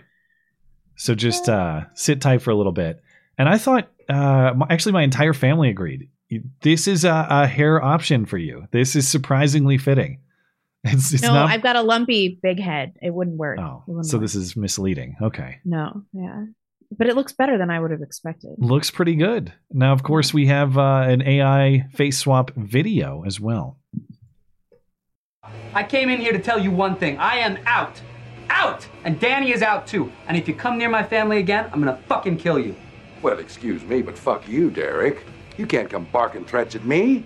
Look, you can do whatever you want, but Danny is a good kid. He's not some whining pussy like you. That's a good point. I was joking. Edward that's Norton actually turn a, out to be- that's actually our pre-show discussion. that's exactly how it sounds when I'm telling you not to grunt uh, with Yeah, your really. with your pregnancy groans. Oh man, All right, uh, Edward Furlong like hit the wall so bad. He's the you looked at what he Terminator like kid. now? I didn't even realize until it was over. And have you looked him up recently? Yeah, Yeah, that so wall- bad. Yeah. Uh, that wall widened him out. He really splattered against it. Well, it it was like a Haley Joel Osment situation where like they both grew up short and then became alcoholics and then got really fat. Hmm. So it's a real it was a real bummer. Well, we are all waiting for how this movie has fundamentally changed your worldview, and you have realized that uh, you need to change your ways before your kid or or sibling gets shot at school by a black guy, just I like know, right? just like uh, Derek's.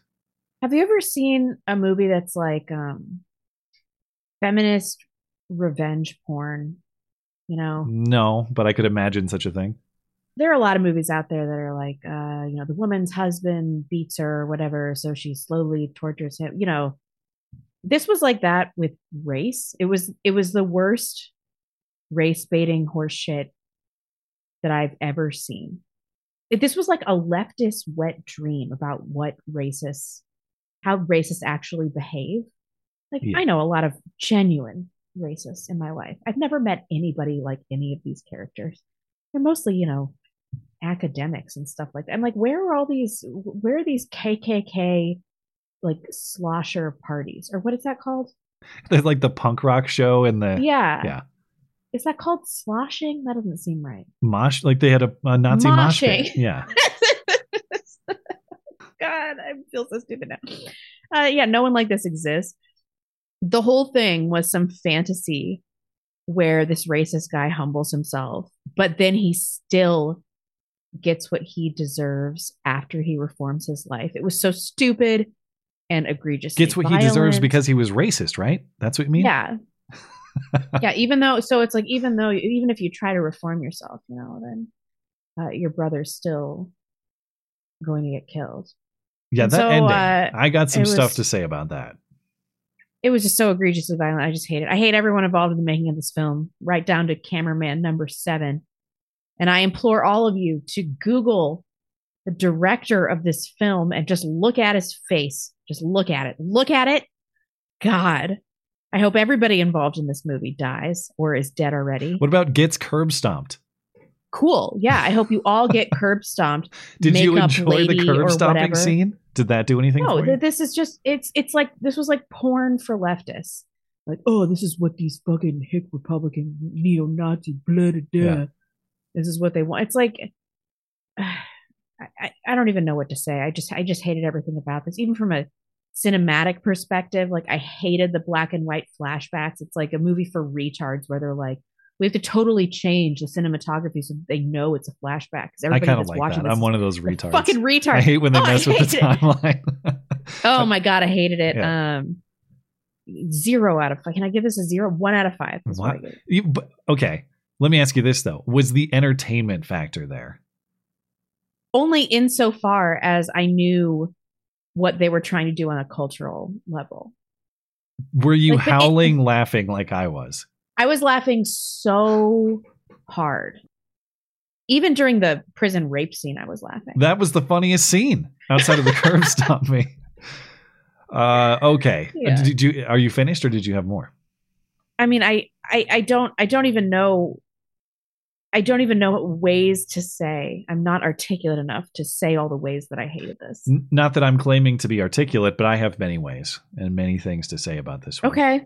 But All as right. far as what I liked, it too. where I was trying to get your thoughts on, it was unintentionally hilarious. It was really funny. I mean, I, th- this is one of the funniest movies I've seen in some time, but I say that with acknowledgement that it's not supposed to be making me laugh. But every single person is a stereotype. All the white Yeah. people are trashy neo Nazis. All the black people are criminals or basketball players or Yeah, both, yeah. except for the one magical Negro who's the principal, who's supposed to save everybody, but he doesn't stop the school shooting. No, there was the washroom magical Negro. Oh, him too. There were two. There was a duo. Yeah. We got double But he was magical Negro. he was a criminal though, so he counts in that box. But he was he was so relatable. The Jewish guy, of course, is the propaganda master of the story. Yeah. Everyone is the worst possible caricature of their race. In a movie that is lecturing me about not believing such things. So I'm Yeah. simultaneously wildly entertained, but also hating the way that it's trying to propagandize me, fairly obviously, which I'll get That's to in a moment. Yeah. One thing I thought was hilarious too the the racial hate origin story of Derek, where hello, fellow kids, Edward Norton comes out on the news. Well, I just got finished up telling my dad how awesome my black teacher is, but then a black guy killed him. So now I Yeah. hate N words. and he's got his long hair and his backwards hat, and he's almost 30 years old. He doesn't have the skateboard. Hello, fellow kids. Yeah. It was so funny. I- there's no way the movie producers were not chuckling like I was when they made it. I, I Oh, just yeah, I can't believe that they thought that would come off seriously. No, they were laughing at us. People fell for this, so maybe it wasn't that funny. Another thing that I can and maybe maybe it was different at the time too. Like maybe I know I saw this in high school, which was like five this or six years after it was. It's ninety eight, so oh, I saw it when I was like eighteen, and I'm sure my perception of it was different then than it is now. One thing I can appreciate, but again, it's like this weird underhanded, backhanded appreciation that is kind of hate. Is that it's it's actually completely correct on many points, but you're supposed to believe otherwise. Like every Yeah. time there's one of these racist speeches that I'm supposed to think uh, the speaker is bad, he's making a compelling case that seems almost inarguable. Right. Yeah. You have Derek giving the speech about illegal illegal immigration before the store raid. Uh, Yeah. The only thing wrong about that was he said there were only 2 million illegal immigrants. Okay, there's like at least 15 times as many by now.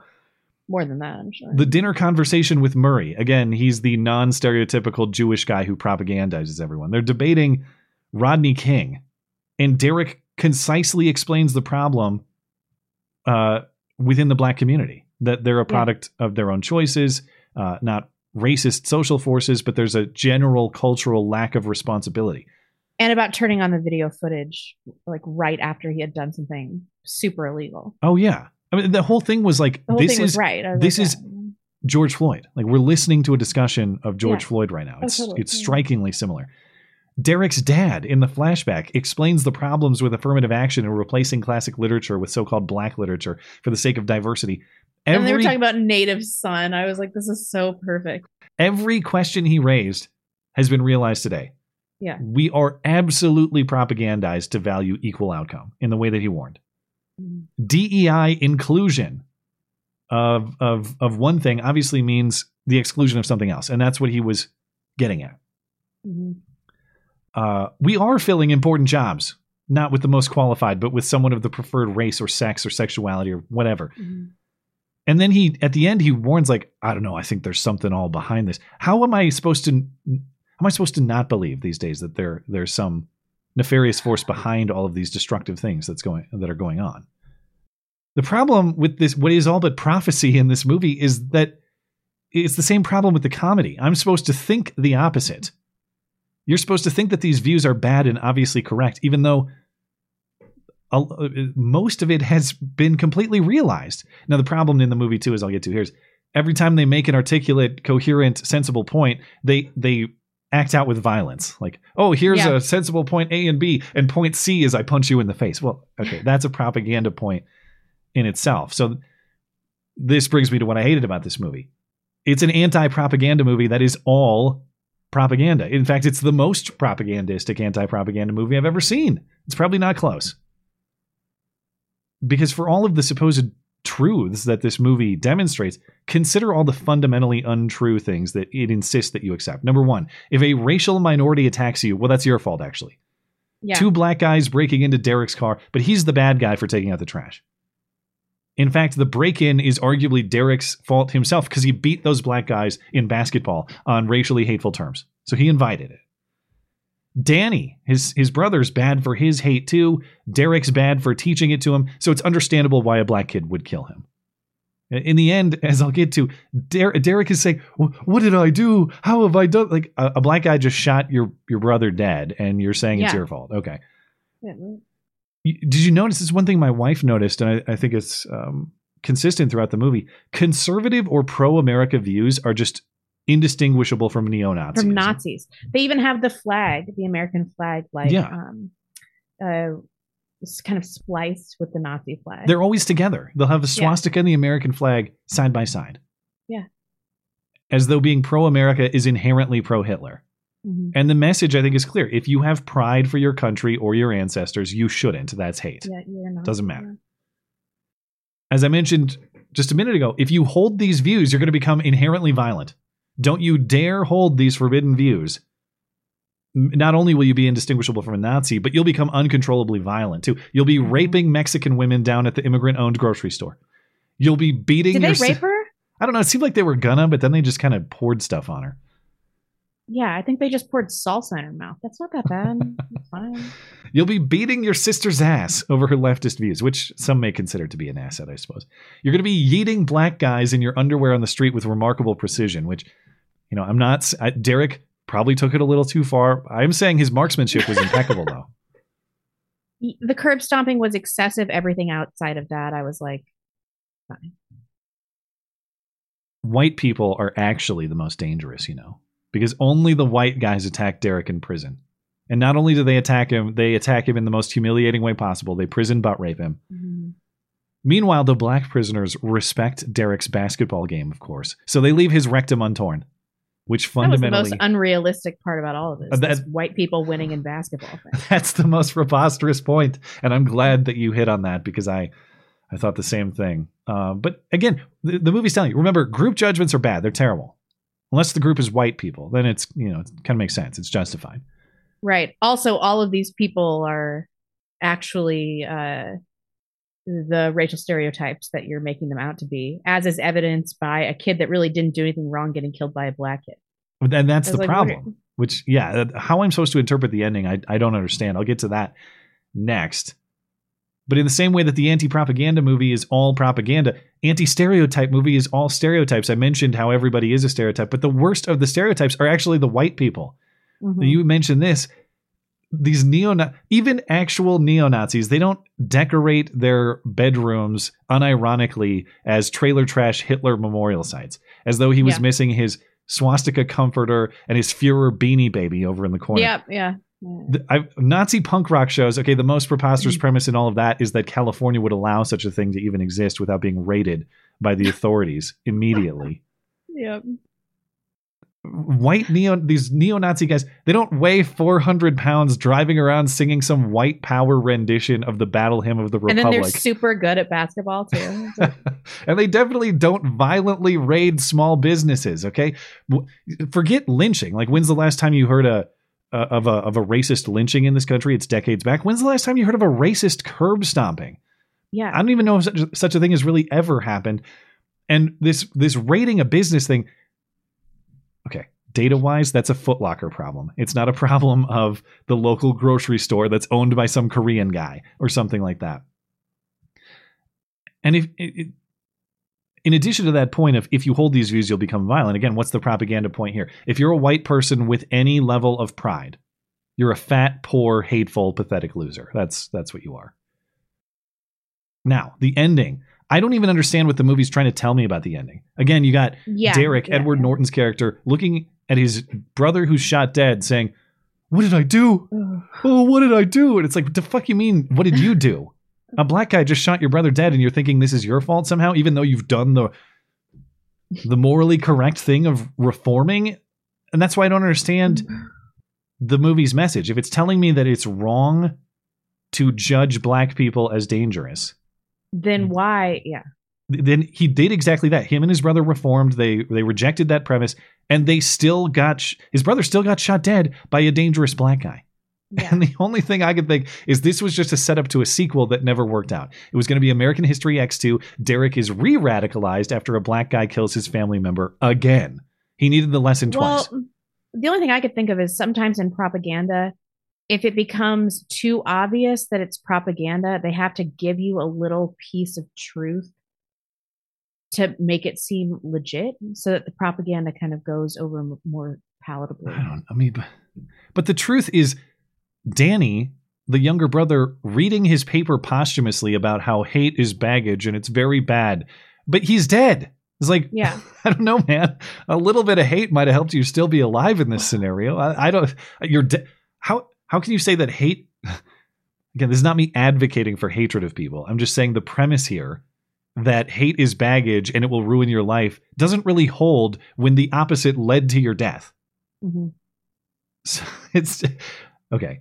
So I don't even know what they mean by the ending. Maybe maybe that's the correct. Maybe that's the what the intent of the movie makers was. To your point on taking the edge off the propaganda a little bit. The, just some outright ridiculous premises that that I'll close with. Derek dominates the black guys in basketball. Uh, I could believe that he beats them in a lot of basic life tasks, but not basketball. Not that. He did beat And, them uh, in Did looting. he though. also win in like a fried chicken making competition too? like I was like, grape what the soda fuck is this? chugging, purple Yeah, drank chugging, whatever. Uh, watermelon seed spitting. Did he beat the? he did, uh, as I mentioned though, he did beat them in looting. So maybe it's not that preposterous. He has a lot of these True. skills. True, true.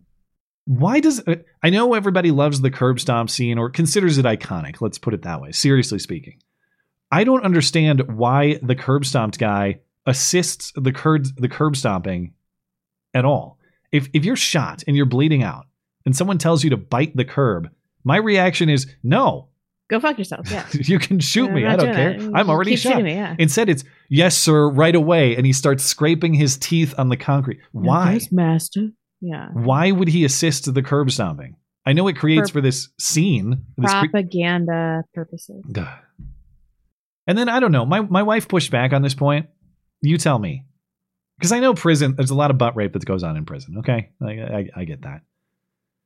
But I, why, why are, is the Aryan Brotherhood disciplining Derek with butt rape? Like, why don't they just beat his ass? And maybe the point is that they're just fraudulent Nazis. That's why Derek doesn't like them, is because they make drug deals with Mexicans or whatever. They're insufficiently pure or something. But it just seems to me that if they were neo Nazis devoted to a sense of purity in both behavior and in race, that like committing a butt rape for public viewing for the lols is pretty degenerate. Yeah. It just, I don't, if people have examples of these like neo Nazi b- prison butt rapes, I should be careful what I wish for in my inbox. I'm just saying, it just seemed, seemed exaggerated. But maybe I'm mistaken on prison culture. Maybe I need to be corrected. I just, I don't, I don't buy it. I don't buy that premise. It, Yeah, it's, you're it seemed ridiculous and over the top. But in the end, you gave it a you, you actually so just to clarify, you you're giving it a 1, I guess, cuz it there is no 0. Yeah. I was conflicted. I ended up giving it a 2 wiki Oh. rating.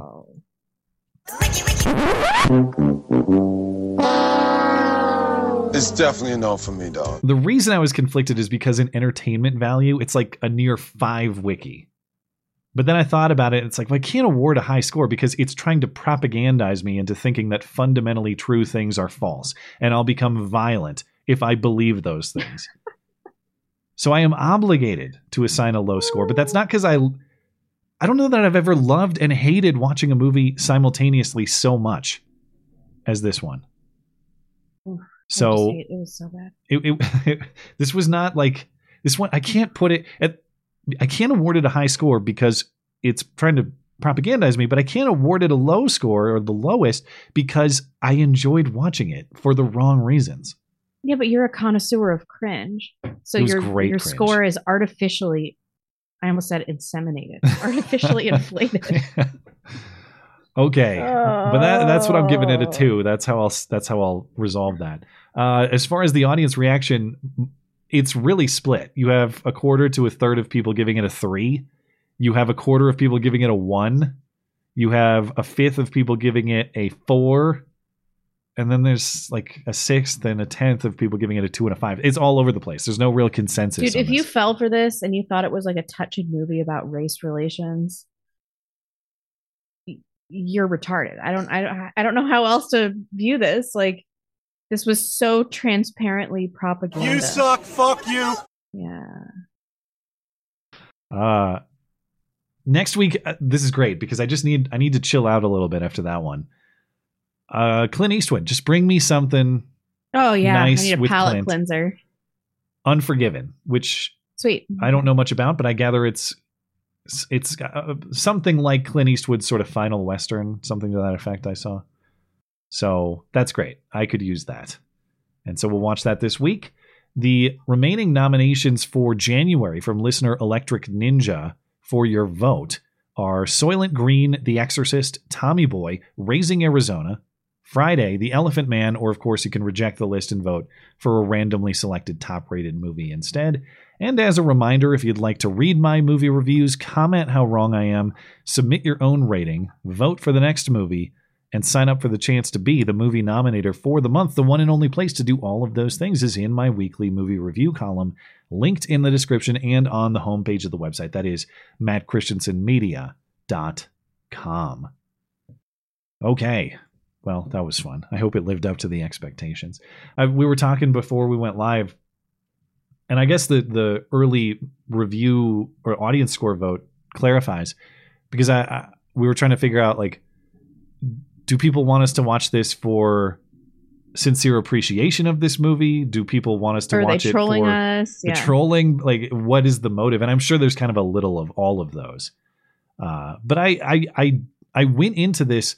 I remembered the basic premise in my head because, again, my high school history teacher had us watch this, which now makes me question everything else he did because it's okay, dude. Show me on the doll where he touched you. Uh, yeah, it's maybe not quite that bad, but um, Uh, so I remember the basic premise, but my God, the the degree and aggression of the propaganda. I knew it was going to be that, but I I really went in with an open mind for what it was presenting me, and I just I couldn't get over the fact that I'm like, these people are saying totally reasonable things and then acting uncontrollably violently all of a sudden. And, and I'm supposed to believe that I'm a bad guy if I like even entertain the thoughts that they're describing when I can observe most of that in the world around me readily. And you'd have to be delusional or in denial not to see those things.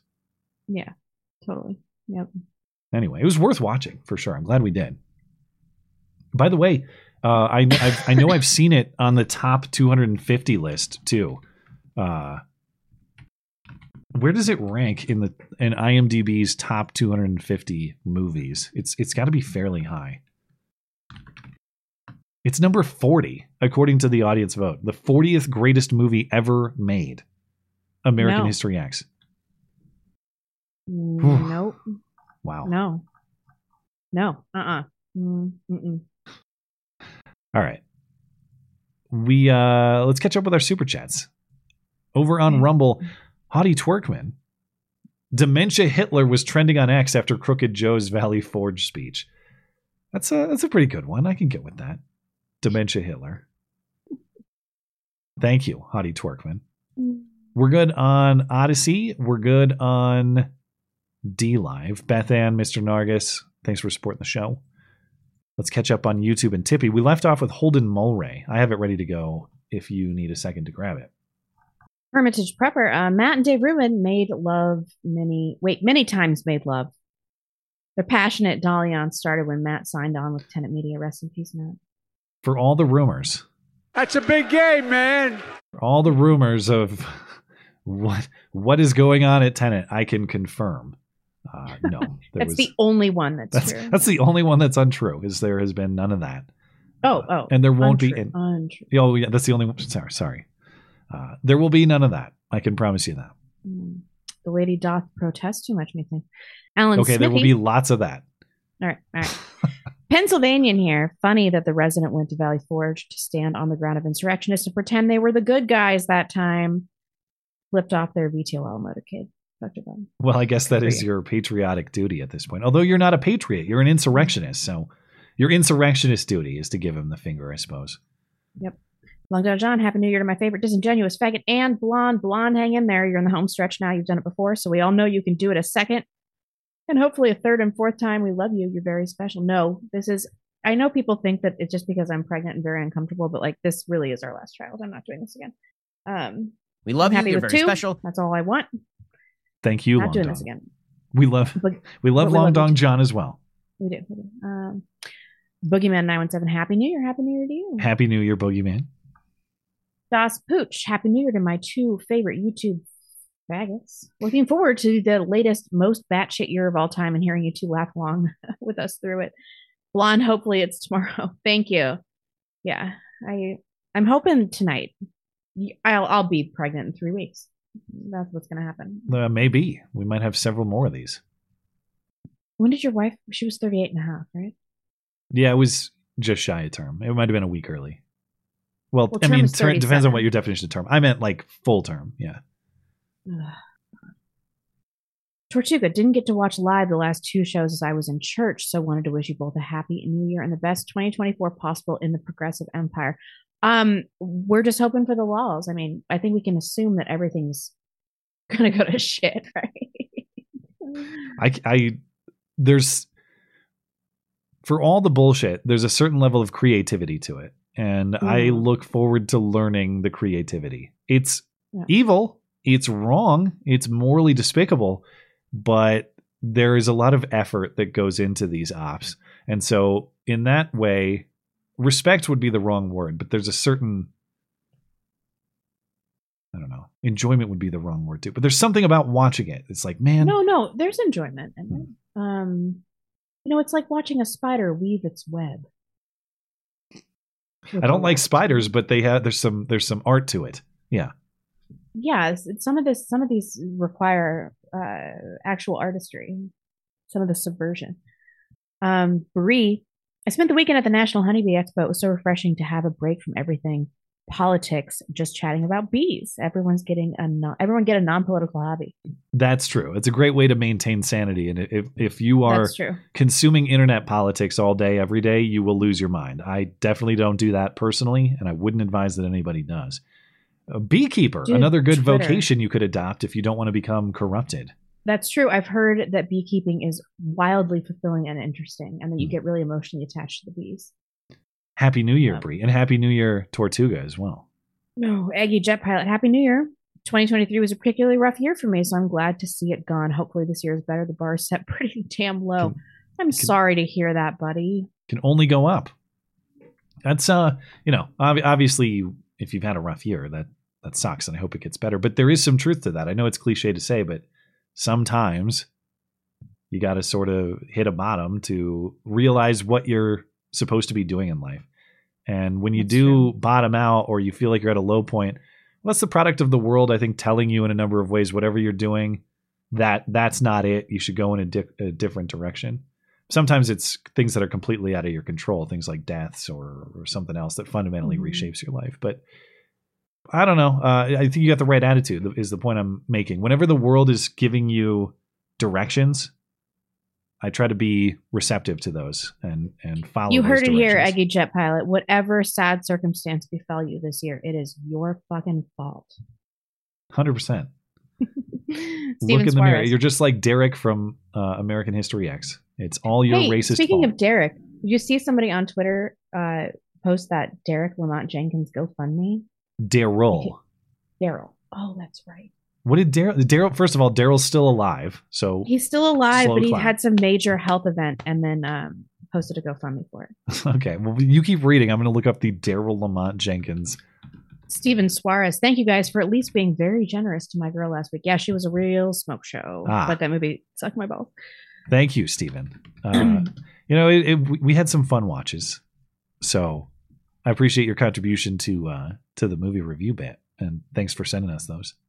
Uh, fundraiser by Daryl Lamont Jenkins. A fighter is fighting on New Year's Day, 2024. Hold on, hold on. Let me uh, get get this up on the screen. I had a major cardiac event because I weighed. Is that what happened? I don't remember. Daryl Lamont Jenkins was admitted to a hospital in the New Jersey area. Three days later, he is still there. Doctors have removed several blood clots that are now Oh, concerned with his kidneys. Now, I would speculate that that has something to do with maybe a, a certain injection he decided to consume, but uh, I know what it's like, Daryl. Deep vein thrombosis, DVT. Daryl has been fighting for the cause of civil rights in the United States for well over a quarter century, traveling all over the world with his own ex- uh, on his own expense. I'm sure. I'm sure it was all Daryl's own expense that paid for this remarkably heavy ass to be shipped all around the country. I'm sure I it was. Daryl's own expense. Anyway, uh, yeah, that's all it says. Blood clots, hospitalized, something to do with his kidneys. Fourteen thousand dollars, almost fifteen thousand dollars raised. I am hugely impressed that he has made it. For people who don't know, this guy followed us around, more like waddled around, pursuing us at the Cleveland Republican National Convention in 2016, ostensibly spying on us because he viewed us as Nazis or something, and then and then eventually I confronted him because he kept following us around. He accused me of being a white supremacist and said he was going to fuck up my life. Mm. And I laughed at his stupid fat face, and that was it. He never fucked up my life. But there's video evidence of all of this way back when. Yeah, he really never did. This was that was eight years ago. S- yeah, seven and a half. Yeah, Oh my god, yeah. He's you know he's fatter now. how is he still alive? yeah, that's that's the question. How do we get on Daryl Lamont? We got from Derek to Daryl Lamont Jenkins. I don't. I just that just jogged my memory. I saw that on Twitter. Um, Oh, Brandon Wilkes, the jumping jogger jostled. Great story. Compelling Hey, and rich. it is a great story, compelling and rich. I, I, I can't believe that guy's still alive. Uh, jostled the judge, a true story. The clip was seriously a visual metaphor for the state of our republic, complete with American flag not to skew. Wait, wait, wait. The, uh, the the visual of Biden's speech. That's what we're talking about. no, no, this uh, this jumping jogger. Oh, oh, oh, oh, oh. The oh, sorry. Okay, now I understand. I didn't have the text in front of me. Uh, Bite the- the curb, Matt. Yeah, that's true. Yeah, just we have the uh, the the trampoline jump over the the, I guess you'd call it a desk or whatever. That's like the the the the the leap or the jump over justice to the toppling of the country, Mm. which is the the American flag. being tipped aside. You're right. There's a lot of metaphorical value in that, in addition to sort of a literal demonstration of what's wrong with the country right now. Um, but it, it just like Biden falling up the stairs. That's my favorite metaphor of his entire presidency. Falling up the stairs to Air Force One. There's a lot of metaphorical value in this one too. Agreed. Arc, build your bunkers, folks. 24 is going to pop off. Far too many ignorant people on all sides for us reasonable folks to not get caught up in the whirlwind. Trump wins. Cities burn. Biden wins. Cities burn. There's no win here. Yeah. uh, popcorn and ammunition. Stock your pantries and enjoy the show. Fuck around and find out. Totally. Citizen 7. Always remember, January 6th protest didn't get violent until Capitol Police tossed two stun grenades into a crowd and started pepper spraying them. You're the reason it got violent. It was total setup. Well, we know. It has remor- it, it has worked out with remarkable convenience for a particular political agenda. There's no denying that. Ooh. Esoterica Unbound. Blonde, what is wrong with these people? Me, I swear this woman gets hotter every week that she stays pregnant. This is such a gross life event. Like, I, I get some weirdos in my DMs and people, oh, are you horny? Are you horny because you're pregnant? I'm like, no, that doesn't happen to anybody. I'm so fat and gross. You must be out of your mind. What is wrong with these people? I don't get those messages. I wouldn't know. That's disgusting. glowing McFed face. How do you know that the Holocaust is a lie and Hitler did nothing Oh wrong? God. Okay. Um. Also, how can you win a race war without drilling the third hole in your liver? What does that mean? Uh, what it means is uh, he, we have to give him clear fed, answers. fed, fed, fed, fed. That's what it means. Is he is indeed glowy McFedface. What he's asking for is uh, instructions on how to manufacture an unregistered machine gun. Oh, And- well, I didn't know that get- when I read it. Get so. Vicky Weavered is what he's asking for. So okay, I'm Glowy McFed face. I didn't know. Uh, two dogs, Mike D. Um, pangender means you'll take what you can get. Totally. Uh, yeah, maybe. I was Um, when I was younger. Um, that was one thing that I when when I was an idiot leftist at college. I had two opinions that triggered my other leftist friends. Number one, I didn't think it was racist to have racial dating preferences. That triggered people. Um, yeah, that made people mad. Like you're supposed to, you can't prefer white chicks or black chicks or something like that. And then my other opinion was I thought um, bisexuality wasn't real and it was just an excuse for promiscuity. And that was offensive. But that this is kind of the same logic. Well, That- in men, it's an excuse for homosexuality or to cover their homosexuality. In women, it's an excuse for promiscuity. Okay, so maybe I could have clarified, but yeah, pangender just means like, uh, is it really what you like or just what you're willing to accept? Literally, in your butt. What you're willing to accept in the butt. Yeah. Alex the goat. Uh, Biden's pre-election promise to cure cancer if elected. How is that coming along? I haven't heard anything. Oh yeah, I Well, forgot about that one. I think we still have cancer, right? Uh, maybe maybe instead of like this uh, destructive, deceptive hoax type stuff that they've done with a lot of their propaganda, maybe the propaganda this time will be positive. It'll be like rainbow propaganda. I don't mean gay. I mean like unicorns and happy, sparkly propaganda, where the propaganda is that they cured cancer, that they will make everyone believe that they did it, even if they didn't. They, they ha- they've cured cancer. It's just that your grandma can't get in to get the treatment just yet, but they've done it totally. She's too racist. yeah. like your particular grandmother. Uh, racy. American History X, based on Frank Meeink's autobiography called Diary of a Recovering Skinhead. He's an anti-racist speaker now. Um, I need to look into this guy because he seems like. Well, I need to know. Did did you have the shower experience? Was that yeah, true? really. Yeah. Or did they write that one in? I I, I got to look this guy up because I'd be curious to know what parts of his life are true to this story. I'm going to guess very little. No, I- Probably, yeah. I'm sure they found a guy who was racist and committed crimes and changed his ways, something like that. But am I supposed to believe that like some gifted basketball player from the LA hood uh, that all that every aspect of that story is real? Not that I'm saying you're making that claim, Ray. Uh, I'll have to look this person up, but I just have a hard time believe like even 50, believing even 50% of that story is true. Yeah. So I'd be curious to learn. Long Don John. Blonde, would you make a special exemption for the no hyphenated last name if Diego Fagot and Natalie Knigga got married and named their first son Jesse Fagot Knigga? I'm in. Uh, yeah, that's uh, that's an exemption.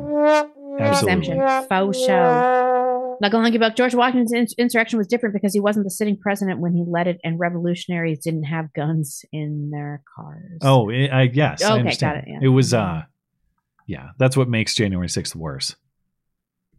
Chris Guard says, Matt, you were amazing in Dodgeball. Blonde agrees. He thinks you look like this actor in Dodgeball. I actually did see that DM. I forgot to get back to you, Chris. So I will DM you later.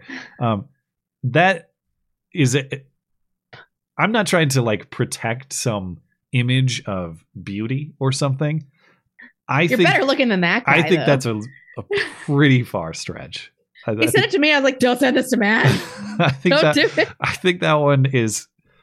Yeah, I don't know. Uh, I don't know about that. Look, can can I get him up on the screen just so the audience can evaluate? What's the character's Yeah, name in Dodgeball? I don't remember. Does uh well let me find let me see if I can find it. Ooh. I don't it's been so long since I've seen that movie. The character he thinks I look like uh, what the hell character is it? Um, I don't know. Keep keep reading. I'll see if I can find it. Oh, it's it's Owen Dittman. Let me get a picture. Thrilling listening, I know, but stand by. Should I keep reading? let me get a picture of this up so that people he thinks I look like this guy.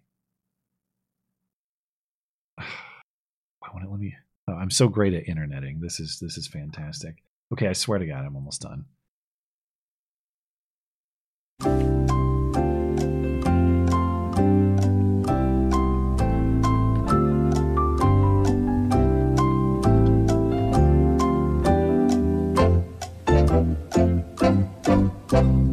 That's the guy.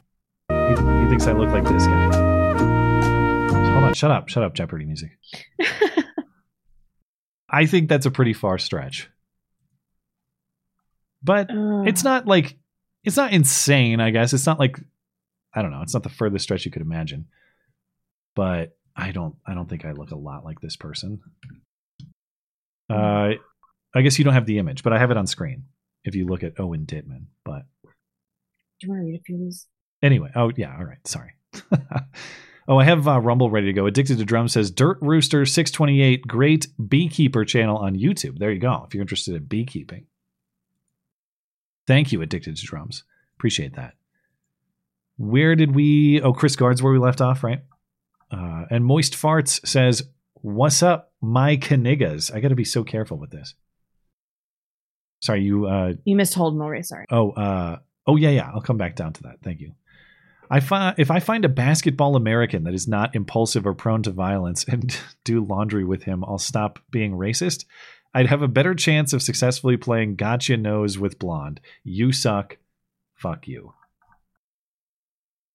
Anyway, all right, I'll give you the sound. Thank you, Moist Farts. Appreciate it. You suck. Fuck you. You're right. It was the laundry that changed his mind, though, not the basketball, or maybe a combination of both. Uh, Holden Mulray, Matt, kudos on the pivot to Tenet. New endeavors keep our brains plastic and achieve better versions of ourselves. In your case, one could call it diversification via Tenet or DVT. That reminds me. Uh, Thank you for keeping the DVT jokes alive. I appreciate that. Deep vein thrombosis, DVT.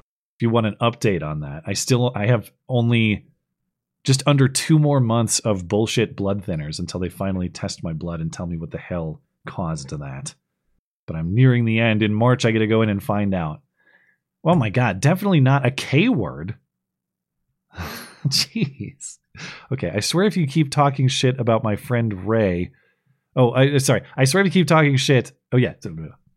Start over. Third time's the charm. I swear if you keep talking shit about my friend Ray. What? Whatever. He says he's going to send all. Sorry, I think the the He's phrasing. talking about Ray Epps. Yeah, he's talking about Ray Epps and says, I'll send all of my FBI friends to make your life difficult. Don't try me. I have a very large penis and women love you love me. well, congratulations. I'm glad to hear it. Congratulations, buddy. Anti socialist grunt. Look up Harry Dunn bid for congressional seat. He's a former Capitol policeman who's not running. Talk about surprise cringe. I remember Harry Dunn, number one, because he has the same name as Harry Dunn in Dumb and Dumber, which is hilarious. And number two, he's the Capitol police officer that went to Congress and claimed to have been called the N word repeatedly. He's the Rob Smith of the Capitol Police Department. He said that he was, they chanted the N word at him repeatedly, and there was no video evidence of that ever produced, despite there being a camera on every person at all times of that day. Harry Dunn. Esoterica Unbound. Back in the day, crazy people had to claim to be victims of CIA harassment. Now that gender dementia is a socially supported form of mental illness, it's no surprise that trans shooters are a thing. Yeah, maybe, that's part of it. I, I, maybe you've correctly diagnosed the uh, the problem here. Okay, I had to refresh. Where did Uh, I? who's the last one? Esoterica Unbound. Yeah, then we got Uh, Stephen Ignoramus. Um, thanks so much for having me on, and thanks for what you do. God bless you both. They can cancel me and throw me in jail, but they can never take my Rob Smith moment and my hang Mike Pence Clem for January from January 6th. Much love. We love you. I didn't know you had a video We on love you. too. You're very My God. special. Thank you, uh, Stephen. But did you know one thing I learned in talking to Stephen? I didn't. He he went to jail for a January sixth trespassing charge, and we talk about this in the segment I recorded for his channel. But they had him do three weekends of jail. He was. Hmm. It wasn't like weekends out. It was weekends in. He had to go How to jail on. Saturdays and Sundays for three weeks. Maybe Fridays too. I can't remember, but Really weird. He Yeah. must have been a huge threat to society then. clearly. Long John John. Matt, I am glad to see your New Year's resolution to get a hit piece. Excellent start by saying Knigga a bunch of times. But that tattoo artist did your new chest swats uh, Knigga. backwards. Gonna have to get that fixed. Uh, I, I should get a backwards swastika tattoo. Nigga. Make sure we pronounce it correctly. Thank you, Long Dong John. Nigga. I gotta reload and mute the stream really. Slosher says, "Have you? Uh, have either of you seen A Time to Kill? Reminds me a bit of this movie. I loved it as a kid and now hate it. I have not seen that movie. I don't know anything about it, so I would I have to have to check it out. But um, but thank you, Slosher. Appreciate it. Dangerous Spaces says, Happy New Year, guys. Everybody go check out Matt's new show on the Tenet uh, YouTube and Rumble channel, Wednesdays, 9 Eastern, on which uh, Tim is a producer. Not that he has any particular interest in that promotion, I suppose. Uh, number three, Miss Talking to You Every Month Blonde. Hope the baby arrives soon. You can also check out the Matt Christiansen Hour uh, over on my uh, on my website, uh, webpage, website, the place where all my stuff is. MattChristiansenMedia.com slash Matt is dot gay. Either or, we'll get you to the new show if you want to check that out. Uh, Blonde's, Blonde gave it a thumbs up for those of the people who are listening to the show rather than watching. Russell Dofran, thank you. Uh, Dangerous Spaces continuing to offer my support in the new year. And if you thought 2020 was bad, 2024 is going to be a banger. Best, yeah, no doubt. Uh, it is going to be wildly entertaining to see how this unfolds. Also terrifying. Jerry Smith. I tried logging into the Hangouts page of the website with the password Matt's Gay 69. Surprisingly, didn't work. Well, I, I guess I could activate that passcode. You're acting queer. Injured Guardian. Thank you, Jerry. To the what what is this? What is this word? Is this is this a fancy word for beekeeper? Eight. How do I pronounce it? Uh, if you Google it, it, it literally says that apiarist, apiarist, apiarist is a fancy word for a beekeeper. I don't know how to pronounce it though. Please do not utilize azaleas for honey. I know you probably hear it all the time, but it's obligatory. That being established, bees are important, so stay at it. Thank you, Injured Guardian. And thank you for expanding my vocabulary as well. Ray C., he didn't get it in the butt, but it's based off his book. He's a Philly guy. You can find clips of Frank Me Mink, I guess. M E E I N K. Yeah, I'm going to have to look him up. Uh, not that I am, obviously, I, I, I can't say, I don't know anything about his story. So I'm, I don't mean to come off as saying, like, oh, that's definitely 100% bullshit and all made up. Just the nature of American History X, uh, X strikes me as so dramatized that I'd be curious to see what the, the elements of truth are. Knuckle Hunky Buck says, if that's how you pronounce Knigga, does that mean that I'm supposed to be Knuckle Hunky Buck? Hey, I'm not even Canadian. Uh, that yeah, good good observation. We have to pronounce it that way Knigga. because Raja Mohan demands it. You know, I didn't even know that you had linked that in the notes. I just found that on my own. Was listening to it over and over again. Uh, yeah, I found my dad playing that button last night to himself. too. Knigga. Really? Just sitting pressing the button. Knigga. cracking himself up. So Yeah. yeah, every everyone finds it funny. You know, uh, on that theme, you know what I find to be uh, hilarious a hilarious sound. Ah, I can't play it for you, but I always thought about grabbing this soundbite for show purposes, uh, like uh, sounder purposes. If you go to Google Translator and you make it English to Spanish, let's do this. You know how like I mean, English and Spanish are both Latin based languages, so a lot of the words are very similar, but they just sound funny when they're pronounced in Spanish. I don't even know how I discovered this. It's probably immature me years ago, but I thought, hey, what's the Spanish word for homosexual? And it turns out it's homosexual, but in Spanish pronunciation, it's homosexual. Homosexual. Homosexual. Oh, wait, wait, wait. We gotta switch it here. That here. Homosexual. Homosexual. Homosexual. It's funnier when it's slowed down. Do they have the slowed down version anymore? Homosexual. Nah, fine. It's not as it's not as good as it used to be. It used to be like really emphasized homosexual. Now they've just toned. Homosexual. All right, fine. That wasn't even that. That wasn't a good bit. I'm sorry for Oh. disappointing everyone. Anything else? Uh, well, let's let's uh, refresh the uh, super chat here. I think we're all set. Oh, over on Rumble, Sean Afong. Just when you think the world couldn't get any darker, Owen Benjamin starts uh, an an absolute belligerent poo post against Vivek, and the entire timeline recurves to 2016. Feels good, man. Really? Uh, I, I, just- I guess I've seen a few tweets from him about Vivek. Count him in the Vivek skeptics, I guess. Unsurprising. I mean, Owen is a skeptic of a great many thing, so I wouldn't expect him to be a Vivek. Uh, I gotta super see fan. this. I think we're all set. Oh, uh, there's one more on um, Odysee here. Rowdy dude, George Washington and the rest of the founding fathers would be labeled as far right white supremacists now by the uh, quote unquote American government. Uh, yeah, I, th- I think that's probably true. We're set on DLive. Thank you uh, to Rowdy dude. Appreciate that. Set on Rumble. Looks like we're good on YouTube and Tippy as well. Anything else before we uh, call it a night? Really hope I don't see you guys next week. Uh, we, and I will I will be here if you uh, of course need time off. And Frank says he'll fill in any Sunday.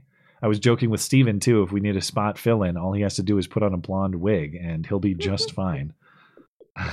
anyway, Thanks uh, for sticking with me, guys. It's this has been a rough few weeks. Of course, we uh, we appreciate all of you guys for uh, your support for the show and for tuning in live and for your super chats and your live chats and all that. If you're listening later on demand, thank you kindly as well for supporting the show. Greatly appreciated.